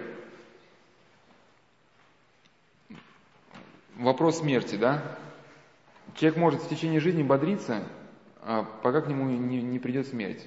Верть круть, круть верть, все равно приходит смерть она задает человеку вопрос, вообще для чего ты жил, как ты жил. И понятно, что если у человека есть какое-то занятие, а, оно пленяет ум, увлекает его на ну, какие-то мероприятия. А, но смысл в том, что если выбор человека не переживает его смерть, то есть все эти занятия, они теряют свой смысл. Но об этом очень много писал преподобный Устин Попович а, в своей книге «Философские пропасти». Он говорит, вы говорите, что в культуре смысл жизни. Пресеките этот смысл смертью, да, и что останется? Говорит, я взвешиваю культуру на весах смерти, и эта культура оборачивается в скорченный ноль. Даже э, этот Кемпинский, а, а, ну, такой нерелигиозный, значит, психиатр, который написал такую известную книгу «Меланхолия», даже он говорит, что э, есть, есть у человека сугубо биологические потребности, но человек не удовлетворяется только теми поступками, которые эти потребности удовлетворяют. Человеку всегда нужно, он стремится создать что-то, что было бы больше этих биологических потребностей, да, какие-то там витражи, соборы. Он, правда, не видит в этом, э, он видит в этом положительную некую идею, что у людей есть какое-то занятие, какой-то смысл, но он все считает это мифом. Хотя те объяснения, которые он сам дает в этой книге, Он называет это мифом, а когда пишет, кстати, вот о, о депрессии, ну, вот, откровенно пишет, описывает захват человеческого сознания демоном. Ну, как в человеке появляется двойственность, и он пытается объяснить какой-то философией, что ну, разли, различием дня и ночи. То есть он рели, религию, которая дает людям смысл жизни, а, объясняет мифом, а своей собственной теорией значит, объясняет, говорит, что это наука. Но там в этой же статье «Мировоззренческий язык» там немножко о смерти сказано. Если кто-то хочет почитать вообще, для чего, от чего Христос спасает человека, можно почитать книгу «Философские пропасти». Но сразу скажу, книга не для слабонервных, потому что преподобный Юстин Попович, он доводит до логического завершения все эти мысли, которые мы где-то у нас крутятся, но мы просто боимся задумывать до конца. Потому что мы где-то понимаем, что вот мы вот-вот сорвемся в какую-то пропасть, мы говорим, лучше не думать. И он просто э, описывает, что вокруг нас а, человек окружает такие бездны, такие тайны, погружая, погрузив, в которые человек просто-напросто может просто сойти с ума. Что его сознание как две маленькие, как маленькая свечка во Вселенной, да? Особенно, особенно если есть идея смерти, он об этом, об этом много пишет, что перед смертью все, все распыляется. Еще, еще один очень важный пункт. Значит, это, это встреча с собой. Сиархим, ну почему религия именно? Сиархим Гарил Бунги справедливо замечает, что человек может познавать свою истинную сущность во встрече с абсолютно другим «ты». Это та способность, которую лишают э, пороки. Если человеку не дается эта встреча с Богом, значит ему не дается встреча с самим собой. Ну, мысли отца, отца, отца Гаврила, который он излагает в своей книге ну, у него есть несколько книг, три книги, они в принципе являются частями одного целого. Это объединение лакомства чревоугодия, гнев, злость, раздражение, уныние, тоска, что-то там, отчаяние, как-то вот так. Его книги, они, как мы описываем концепцию академика Ухтомского о доминантах, они прямо четко ложатся туда. Да, что пороки лишают человека возможность познавать, а, ну, встречи с абсолютно другим ты. И академик Томский говорил, что только э, перенеся внимание на другого, человек способен познать самого себя как лицо. Вот это символ встречи человека э, и Бога, можно представить его в виде э, в сказке Момо.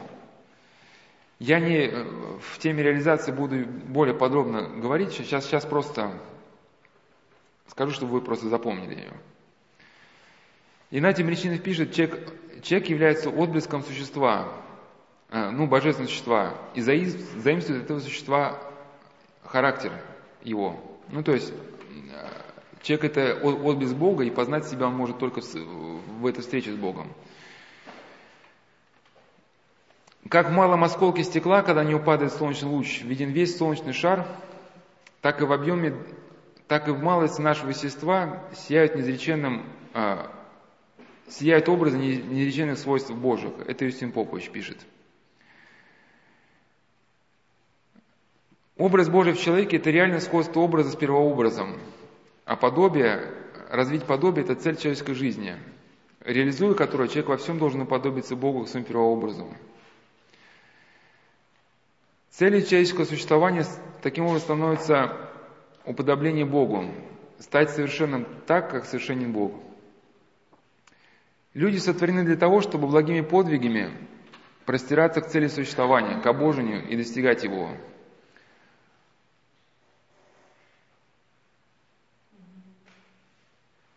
Так, ну сейчас что-то пропущу.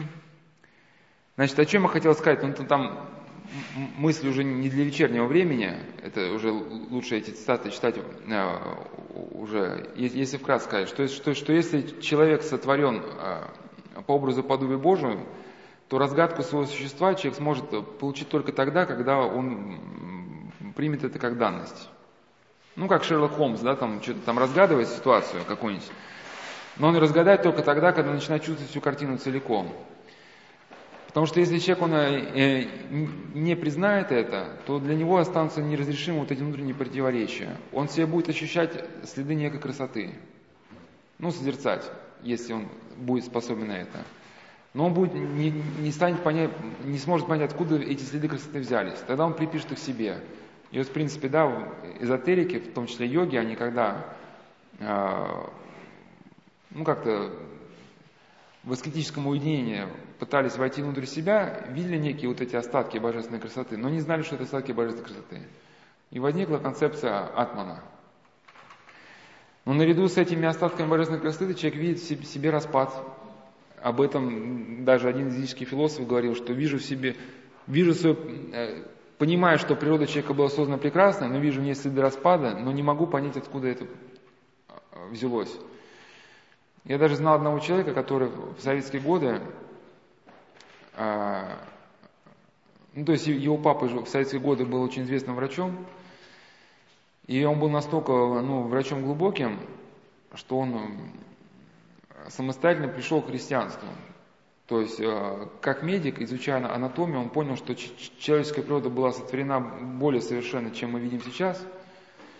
Но в результате какой-то катастрофы, да, она изменилась и приняла вот те очертания, которые мы ну, видим, видим ну, в данности. Но это противоречит общепринятой ну, концепции, согласно которой человек развивается непрестанно, все выше и выше, да, хотя мы видим, что он все больше и больше деградирует. Но в советские годы Конечно, за одну такую идею могут просто, могли человека просто лишить всего.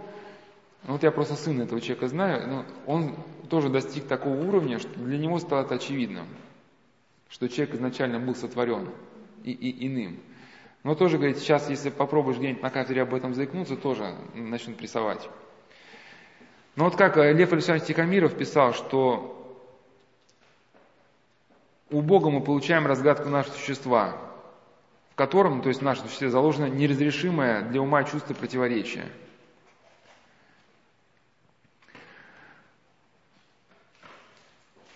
Как страшится человек не найти Бога, а,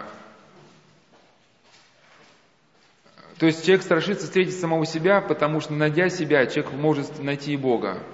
А Бога человек э, встретить не хочет. Это архиепископ Иоанн Сан-Франциский. Юстин Попович, это просто сейчас я некоторые мысли привожу, чтобы вы просто вот где-то отложилось, что встреча с самим собой, она неразрывно связана с встречей с другим существом, ну, с Богом, и потом дальше мы говорим, что о личности другого человека. Юстин Попович пишет, ты устремился за тайной человека и натолкнулся, разумеется, ты натолкнулся на ужасной пропасти, где взребезги разбивается твой разум и твое сердце и твоя совесть. О, через какую тьму и через какие пропасти ведет путь к истине о человека, о человеке. Здесь мысль сходит с ума от боли, от муки, от сона, как будто ты шагнул в бесконечный ад, где тиранически господствует плач и скрежет зубов. И все это будет продолжаться до тех пор, пока за всеми тьмами и безднами ты не найдешь херувимскую суть человеческого существа Бога. И тем самым ты вступишь на путь света, который ведет тебя к совершению, к совершенному решению всех важнейших проблем человеческого существа. Человеческое ощущение – это в истинном смысле ощущение только Богом, Христом. А без Христа человеческое ощущение безумствует, корчится, умирает в страстях, в грехах, в бреду, в бессмысленности, в бесновании, в отчаянности, в эгоизме, в вечном существовании и вечной нереализованности – всегда пытается осуществиться, оно никогда не осуществляется действительно, цельно. То есть всегда чего-то не хватает.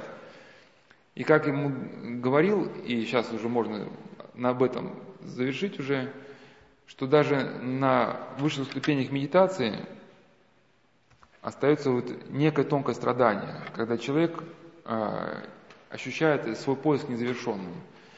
То есть так как глубина человеческого духа, она может быть насыщена только Христом, если, разумеется, Христа в ней нету, то как бы себе человек что-то ну, не говорил, не убеждал, как бы он не пытался уйти от этого сознания, вот что-то всегда будет то, что, ну, знаете, как мозаику складываем, какой-то пазлик он никогда не будет, какого-то пазлика никогда не будет хватать. Ну, несколько я смутно все это, конечно, описал, потому что читать все это мы не можем, все эти мысли. Достаточно понять, что Встреча, встреча с самим собой происходит тогда, когда происходит встреча с Богом.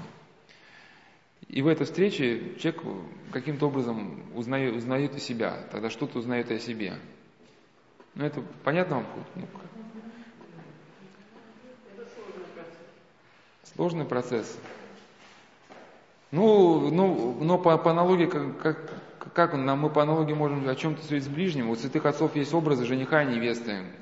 Да, вот Макарий Великий в своих значит, э, поучениях часто образ использует, что душа, ищущая Богу, уподобляется невесте, которая ищет жениха. Или вот э, Ян Богослов часто говорит, что, ну не часто говорит, что кто не любит брата своего, который видит, как может полюбить Бога, которого не видит. Для нас очень поэтому важно вот это учение о ближнем, вот как академик Кнос говорит, что только переключившись э, на ближнего, можем мы себя обрести как лицо. То есть, грубо говоря, мы как личности, мы формируемся только в результате социального взаимо, ну, э, взаимообращения друг с другом. И даже Иоанн Кронштадт говорил, мы, видимо, были созданы такими, что мы нуждаемся друг в друге, чтобы нам не стать изолированным. Потому что если человек был э, изолирован, был бы очень горд. Он бы сказал, я ни в ком не нуждаюсь. А так мы постепенно, у, у нас есть какие-то, может быть, таланты, но есть в чем-то недостаток. Да, мы, может быть, э, там, не знаю, э, у нас есть физическое здоровье, но не хватает ума. И мы нуждаемся в человеке, который мог бы нас э, где-то подучить. Мы бываем горячие и быстрые, но нам не хватает рассудительности. И нам даже не хватает такой заторможенности. Или мы, у нас есть рассудительность, и вот, но нам не хватает быстроты и горячности. Вот поэтому бывают очень продуктивными такими семейные пары, но я не, не поддерживаю все эти вот эти штукенции, когда, знаете, там надо, надо как говорится, подбирать партнера по каким-то параметрам, все-таки здесь любви какой-то уже, речь о любви не идет. Просто недавно общались мы втроем с семейной парой, вот я даже порадовался, вообще впервые в жизни такое видел, я прямо искренне радовался. Когда, значит, э, ну, я, я, я, я эту девушку знал еще до, когда вышла замуж. Но он там приехал с мужем, они такие сели, она говорит, и она к нему обращается, ну, кто, первый? Там о чьих проблемах вначале поговорим. И муж такой, да, да вначале твоих. Ну, обычно муж, ну как это, моих проблем? И говорит, вот, значит, и начинает говорить, что задавать за, мужа вопросы. Ну, у него муж очень вдумчивый, ну и очень такой кон- кон- кон- конкретный. Ему, чтобы решить какие-то вопросы, ему надо, значит, хорошо все изучить, э, все осмыслить. И он, то есть, все подходит с чувством с толковой расстановкой. Ну, понятно, все это нужно время. То есть, если он каким-то вопросом занимается, он изучает это досконально, но очень долго. Ну, а у жены такая больше некая, некая горячность. Она ему бывает навязывает, навязывает какие-то свои точки зрения, и на этой почве происходили конфликты, и мы обсуждали, обсуждали, и решили, что жене не нужно преувеличивать свою способность. Ну, ей может кажется, что она способна тут какие, какие-то моменты хорошо разобраться, то есть но ей все-таки надо дать мужу где-то свободу. Пусть он в каких-то моментах долго думает. Ну, как есть, знаете, два вида работ. Бывает, нужно перестелить ее пол, и тут мы призываем человека, который просто быстро работает. А когда нам почистить серебряную ложку, мы призываем, которого работает медленно и вдумчиво. Но когда я вот смотрел на этих людей, мне вспомнили слова просто Паисия Ситогорского, он писал, что если бы два медленных человека, они вступили бы в союз, то они бы оба бы заснули. Если уступили два взрывных человека, то они бы разнесли бы весь дом. И каким-то образом, видимо, они соединяются так, что да, взрывной соединяется, ну, медлительно не в том смысле в плохом, просто есть люди вдумчивые. Вот, например, да, вот какие-то есть области, где нужно думать. Ну, например, там, да, какую-то создать модель там административную, надо все учесть. А когда-то надо быстро решать какие-то вопросы, да, там, наплыв, наплыв паломников там в Соловецком монастыре. Ну, то есть должен быть человек, который стратегически все это решит. Где мы их селим, на чем мы их встречаем, как, э, как расписание кораблей. Тут нужен стратегический ум. А, а рулить уже частными процессами, тут нужен человек уже с хваткой, как бы. И поэтому мы взаимно друг друга уравновешиваем. Мы созданы так, что мы друг в друге нуждаемся. Вот. И, и э, наши именно таланты в полноту входит тогда, когда эти таланты, ну, понятно, они, они как кому-то служат, только тогда они начинают как-то развиваться. Да, а как мы разовьем в себе вот эту способность думать, если нам не для кого думать? Если мы не решаем эти стратегические какие-то вопросы. Вот.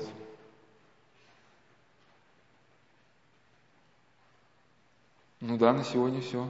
Не, ну если есть какие-то вопросы, может быть. А?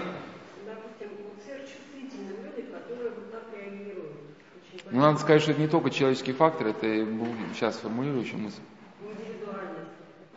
Сейчас.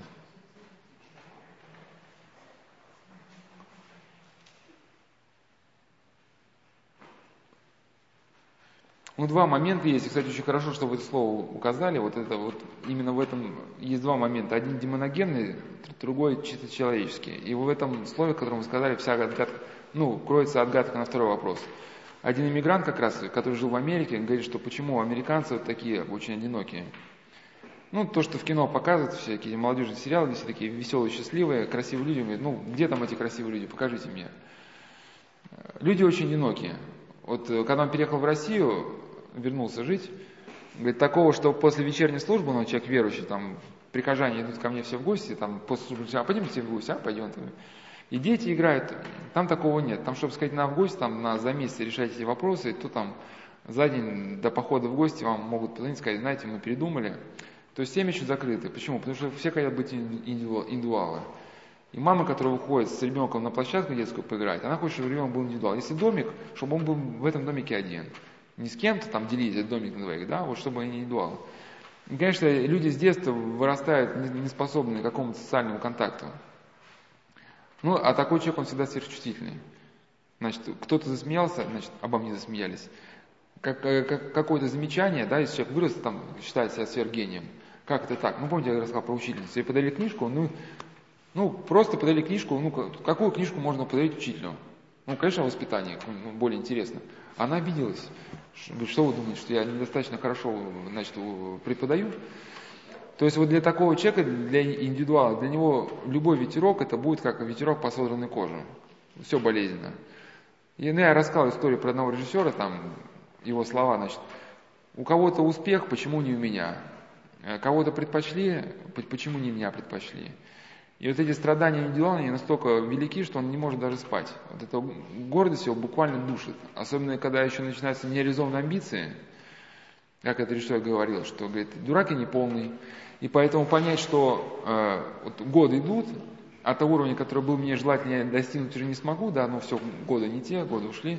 Я реально понимал, что этого уровня не достигнул. И мучился так ужасно, что он как раз и ушел в экстрим, чтобы, переключившись на боль, ну, он давал себя дубасить одному своему знакомому, раз в неделю приходил, у него был знакомый руководитель секции, там кунг-фу, и он его мочалил по полной программе. Его как бы это, эта боль, она как-то приводила в чувство. Ну, вопрос, конечно, не решался. Он только как бы сильно глубоко придя к христианству, этот вопрос решил. Это первый момент, что, э, конечно, для человека, который вот э, смирен, ну, в хорошем смысле этого слова, э, то, что, ну, есть некий не совсем ну, вообще, по, по, по, по подлинной характеристика смирения, как говорил Игнатий Бринчинов, это душевный мир.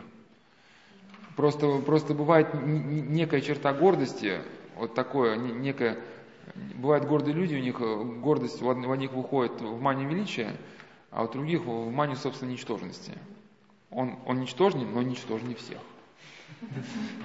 Он самый ничтожный. Но и, и, и самое-самое здесь тоже присутствует. И, и, и главное, что как город человек, он всегда думает о себе самом. Вот я, мне плохо, э, значит, я, я такой несчастный, везде я, мне, у меня. Нету слова другое. Но, но он, но он как-то не реагирует болезненно на все эти вещи. Где, где-то он ошибся, и ему сделали замечание. Так слава Богу, что сделали замечание. Слава Богу, что нашелся человек, который меня избавит от моей ошибки, да? Или, или, например, человек думает, что он самый гениальный, и вдруг появляется человек, который еще более умный. И вот да, был фильм, да, Уилл, Уилл Хантинг, там, фильм, фильм о мальчике гении, и там профессор все это, мальчика гения хотел привлечь э, к математике, и тот решил из математики уйти. И профессор ему в конце говорит, значит, я, я теперь никогда не, ну, конкретно слова не помню, смысл такой, что я теперь никогда не обреду покой, зная, что на земле живет такой человек, как ты. То есть до этого он был лауреатом Нобелевской премии, он сказал, что он самый крутой был в математике. И какой-то пацан, который вообще плевать хотел на математику, да, он решает такие задачи, ну, за один, он, он тратил на решение какой-то задачи полтора года, а тут там парень за, взял, там сходу решил.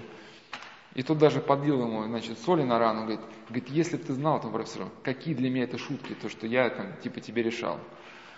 Какие для меня это игрушки. Ну, понятно ли, а, а, а если у человека есть смирение, так он говорит, так слава Богу, значит, вот у меня есть куда учи, у кого учиться, мне есть куда двигаться. Значит, если я раньше думал, что у меня все потолок, а тут передо мной такая перспектива открылась, и другой человек открыл мне глаза. Да, и он, наоборот, не мучается от того, что есть более совершенные, а старается, ну, как бы обратить на них внимание, там, почитать, поинтересоваться о них. А, это, это первый момент. Второй, это, это часто является, вот эта сенсибельность имеет демоногенные корни. Это э, часто, но вот у этой девушки в том числе, я про нее отчасти рассказывал, про эту девушку в цикле бесед в зеркале. Она сейчас учится на иконописца, и кто-то водил даже ее рукой, э, когда она писала иконы. Это такой характерный признак, э, ну, очень на самом деле, очень, это вещь-то очень непростая. Конечно, она не от Бога, когда кто-то кто, кто водит рукой. Хотя она на, вначале даже думала, что от Бога, но потом поняла, что это было не от Бога, и даже написала такие слова, что только после того, как причастилась, пришла в себя. Все это сопровождалось каким-то состоянием, э, таким очень тягостным. И вот эта депрессия, э, хотя это светские психиатры понять не могут, она э, часто в основе своей имеет такие, ну, какие-то демоногенные корни. Э, бывает, что либо родственники были колдуны занимались там магией. Ну, вообще нам в нашей стране очень сложно с этим делом, потому что у нас очень много людей было богоборцами, и связь с благодатью была прервана, и многие поколения э, людей, они рождались в отрыве от благодати. Ну, это как ручеек, чем дальше от моря, тем он мельчает, мельчает, мельчает, да, и где-то вот среди камней потом теряется и вообще в песок уходит. И вот эта сенсибельность, ее, об ней очень хорошо говорил монах Ян Ливанкин. Там, если на сайте Оптины пустыни по, поискать директорию, очень опытный человек, монах Ян Ливанкин, специалист, который работает в центре, душепопечительском центре Святого Праведного Кронштадтского, или в интернете набрать беседу Оптинской братьи с монахом Иоанном Адливанкиным. Но вообще на сайте Оптины пустыни есть директория, где выложены его беседы. Очень интересные беседы, там оккультизм часть первая, часть вторая – скоро выйдет часть третья, даже ожидается потом часть четвертая. И где-то в конце вот этой беседы, беседы Оптинского э, братья с, с отцом Иоанном, он говорит про эту сенсибельность, что сейчас бывает дети рождаются уже изначально вот такими сверхчувствительными. Да, и вот он э, дает э, некий выход, и в принципе мне этот выход понравился, что он что э, такой вопрос человеку, признаешь ли, что вот э, те явления, которые в, в тебе я смысла, помню только смысл, не помню подробностей. Признай, что вот те явления, которые в тебе сейчас присутствуют, имеют ну, демонические корни, и отказываешься от этих проявлений. Если человек говорит, да, я твердо отказываюсь, то на этом может быть даже поставлена точка. Ну, то есть вы правильно сказали, да, человек признает это не, не за свое. И вот дальше, если Бог даст жизни, я хотел поговорить, когда о маниакальном депрессивном психозе, вот этой девушке поставили биполярное расстройство. Когда она там в Израиле ходила к психиатру, поставили биполярное расстройство. Чего? А, ну, у, у нас наша классификация маниакальный депрессивный психоз. Вот очень, э, вот это интересно э, было показано. Ну, и смотреть не, не надо просто. Этот режиссер, он сам страдал депрессии, кто снял фильм «Меланхолия». И поэтому какие-то моменты там были очень точные. Но вот э, то же самое Кемпинский, когда вот, это, вот эту вещь описывал, ну вот эти страдания депрессивного человека. Фома. Что Фома? Кемпинский нет? Нет, нет, Антон Кемпинский, польский психиатр. Но, как я уже сегодня сказал, он пытается все объяснить э, ритму, сменой ритма дня и ночи. Ну, хотя действительно человек в этом состоянии а, не только сверхчувствительность, у него может быть прямой паралич тела, э, он все видит в мрачных тонах, ну вообще все в мрачных тонах. И, и, и если не, не признавать, что, что здесь каким-то образом на сознание человека воздействует демон, то тогда и выхода, соответственно, нет. Ну, представьте, что ну, вас стреляет снайпер. Ну, ну, сложно представить, что он вас не убивает, например, ну просто отрывает пулями куски мяса от, от вашего тела. Нам говорят, что вот там снайпер, значит, на водокачке сидит. А вы ходите каждое утро мимо этой водокачки. И он каждое утро всаживает вас по пуле. Да, да чушь какая-то. На самом деле, то, что мне отрываются куски мяса, это просто, ну, это просто одуванчики, значит. Ну, вы знаете, когда цветут одуванчики, у них эти на парашютики летят, да, и мне отрываются куски. Ну, какое-то такое объяснение. Я к чему? Тот снайпер, которого не видит, он, он, он, он успешнее всех. И в, в этом случае, как, конечно, вот, вот та девушка, которая рассказывала, значит, думала по ночам, вот это как бы один из вариантов вот этой э, чувствительности, когда человек, у него возникает как, какая-то либо эмоция, либо какая-то мысль, которая, он в силу своей чувствительности, он э, на эту мысль попался. И он один начинает непрестанно думать, думать, вот со всех сторон ее вертит, крутит, жует, жует, жует. Да, вот, э, и, и начинает постепенно эта мысль э, ну, раскачиваться, раскачиваться на ней. И когда эта мысль раскачивается, она вовлекает в свою орбиту какие-то новые участки вот сознания. Ну, пока все в этом вихре не закружится. И здесь, конечно, тот принцип, который мы про, про, про рынок рассказывали, что если человек понимает, куда ветер дует, он идет по рынку, и так, значит, молоко, яйца, сыр, значит. У меня есть 500 рублей, фонарик с папелем мне не нужен, значит. И вот, э, вот эта книжечка как раз об Иисусовой молитве, вот, э, вот один духовник, очень опытный, вот, когда разбирал историю вот этой девушки, вот он, да, советовал ей неким образом навыкать вот этой молитве Иисусовой. Вот именно э, почитать этот трактат Антония Голландского-Михайловского «Молитва Иисуса Божественной благодати». Но если Бог даст жизни и благословит, то вот у нас сейчас есть 12 бесед цикла «Зеркалия». Летом было прочитано еще там штук 12 или 15. А сам цикл думал закончить разбором э, вопроса, как вообще можно защититься от этих состояний. Ну и там, в частности, вот про, вот про эту девушку хотел тоже рассказать, об Иисусе молитве и так далее. Но не, не понимая вот истоков вот этой сенсибельности, помочь человеку очень тяжело. И у нее, она даже, у нее был, был даже знакомый как раз в Израиле, которому поставили психический диагноз – и он реально на глазах разрушается. То есть у него, вот, видимо, ну я точно не знаю, как, какому диагноз поставили, ну, может, быть, даже и, ну ладно, не, не буду предполагать. Ну, в общем, у, него бывают некие, некие, проблески все-таки сознания. Он способен на какие-то человеческие чувства, а потом бах, и уже человеческих чувств нету. И в этом состоянии его глушат препаратами, таблетками. Сейчас, ну, фармакология так он уж в этом состоянии человек может как-то поддержать какое-то время, но он все больше и больше деградирует. Она пыталась с ним, конечно, поговорить, что, ну, в том, в каком ключе, что, да, вот, э, религия, любовь, способность оторваться, ты, просто любовь великая, великая вещь вообще на самом деле. Дальше будем говорить, что э, вообще любовь, она же может проявляться еще как послушание. То есть, когда у вас вы зациклены на своих эмоциях, какие-то, ну, на больных мыслях, в чем смысл послушания? Значит, митрополит Антоний Суржик говорит, что смысл послушания стоит в том, чтобы а, человек стал способен оторваться от своих вот этих больных мыслей. Вот вам духовный духовник говорит, вот, вот, вот, ну, сделай так. Батюшка, ну это же неправильно. Ну, ну сделай так. Ну я тебя прошу. Или, или вот я привел себе пример про, про лямли. Вот как человек заболевает чувствительный. Один молодой человек, он слышал про лямли, что есть, значит, паразиты, которые прогрызают печень.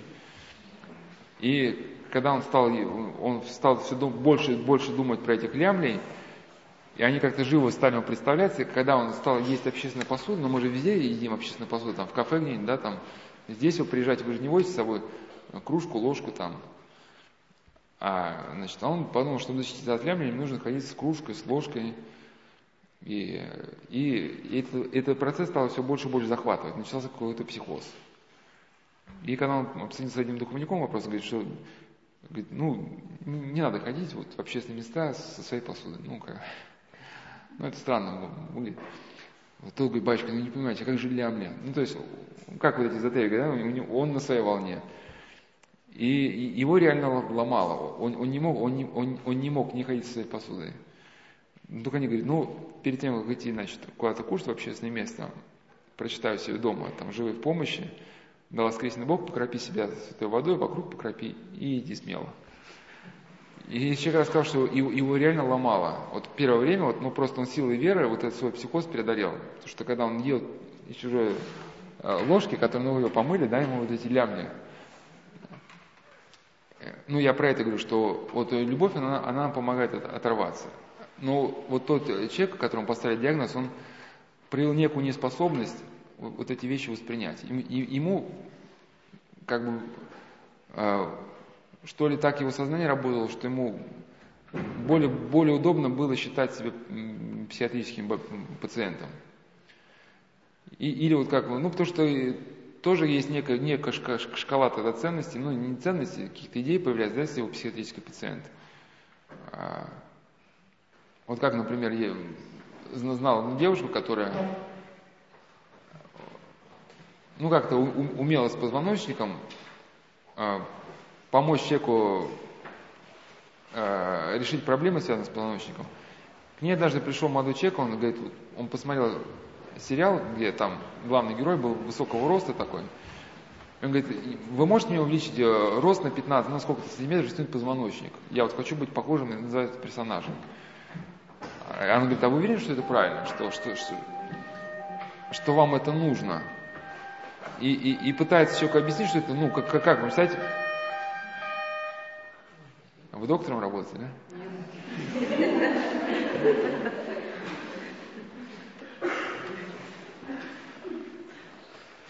И, и, и что получилось? Что, что у человека начинает проявляться какая-то осмысленность в глазах, она вроде уже удается ему доказать, что растягивать позвоночник, что это вредно, но за это осмысленность у человека появляется страх, в глазах страх. Ну, до этого у меня была какая-то идея, значит, идея фикс, мне нужно стать, значит, похожим на этого персонажа, я стану рослым, красивым, ну, дальше, да, там, может, какая, не знаю, идея, меня станут любить девушки, я стану успешным, счастливым, ну и так далее, да. Ну и сразу у него круг какой-то идея появляется. И тут какая-то девушка начинает ему этот круг, круг любимых идей разрушать. И говорит, что вам это не нужен длинный позвоночник, да? И он понимает, что тогда рушится вся его жизнь, и у него появляется страх в глазах, и он начинает, ну, соскакивать дальше на эту больную мысль. Нет, нет, подождите, мне нужен там растянутый позвоночник. Но ему ничего не дается объяснить, он уходит. И поэтому здесь много зависит от того, сумеет, сумеет ли человек найти все мужество и силы вообще переключиться. Переключиться. Потому что во многом мы эту тюрьму, как вот, ну это просто другая тема уже, тема эго, да, мы, мы эту тюрьму создаем себе сами. И, и, и дальше в этих больных мыслях вращаемся, вращаемся – вот. Но из этой чувствительности все-таки выход есть. Из маниакального, из биполярного расстройства тоже выход есть. Кстати, забыл сказать просто, как раз люди, которые уходят в индуизм, очень много вот у нас из области IT, компьютерщики, они э, начинают страдать биполярным расстройством, потому что э, само соприкосновение с областью абстрактных понятий, оно способствует вот этому захвату личности. Ну, потому что люди, соприкасаясь с абстрактным понятием, они пытают, пытаясь как-то найти этому психологическое какое-то объяснение, а, бывает, приходят в, в области псевдонаук, ну, такого оккультного характера. Да, либо впрямую вот эти математики часто начинают интересоваться Индией, а беседа в зеркале я рассказывал, как вот, если от, открывается вот это, появляется пробоина в сознании человека, вот, некий канал связи, да, то вначале по этому каналу, ну как мы говорим, да, человек по планетам летает, ну, вначале ему кажется, что он, ему кажется, что он где-то там во сне летает, и даже не во сне, а наяву. Ну, образы транслируются непосредственно в сознание человека, но потом, когда человек сядет на крючок, вот в этот канал связи вливаются совершенно разрушительные, противоречивые мысли, которые начинают человека уничтожать. Это, в принципе, в этом и суть состоит биполярного расстройства когда человек сидит, и у него масса идей, в которых он не может разобраться. Вот, ну, тут, слава Богу, что, допустим, ну, ну, для человека самые простые функции невозможно, он не может понять, что ему делать просто. Он может открыть рот и сказать ему, значит, там, про сумочку или сказать ему про ведро. И такой простой вопрос ввергает в недоумение. То есть демоны влагаются в сознание тысячу взаимоисключающих мыслей. И человек просто теряется, где среди этих мыслей он. Ну, это когда же у нас была сказка такая, я не помню, что где там какой-то мальчик вместе с солдатом ищет э, маму этого мальчика, да, ее украл какой-то, значит, чародей, и он говорит, я верну вам, верну вам эту, значит, маму, если вы ее найдете. И до этого, и там несколько десятков миражей. И, значит, и, и, все, и все стоят неотличимые. И мальчик начинает выбирать из этой мамы. Ну, он сумел какие-то найти признаки, разобраться. А вот э, так человек настолько эти мысли копирует как-то видимое поведение, его образ мысли настолько не расчарует, что он просто них теряется.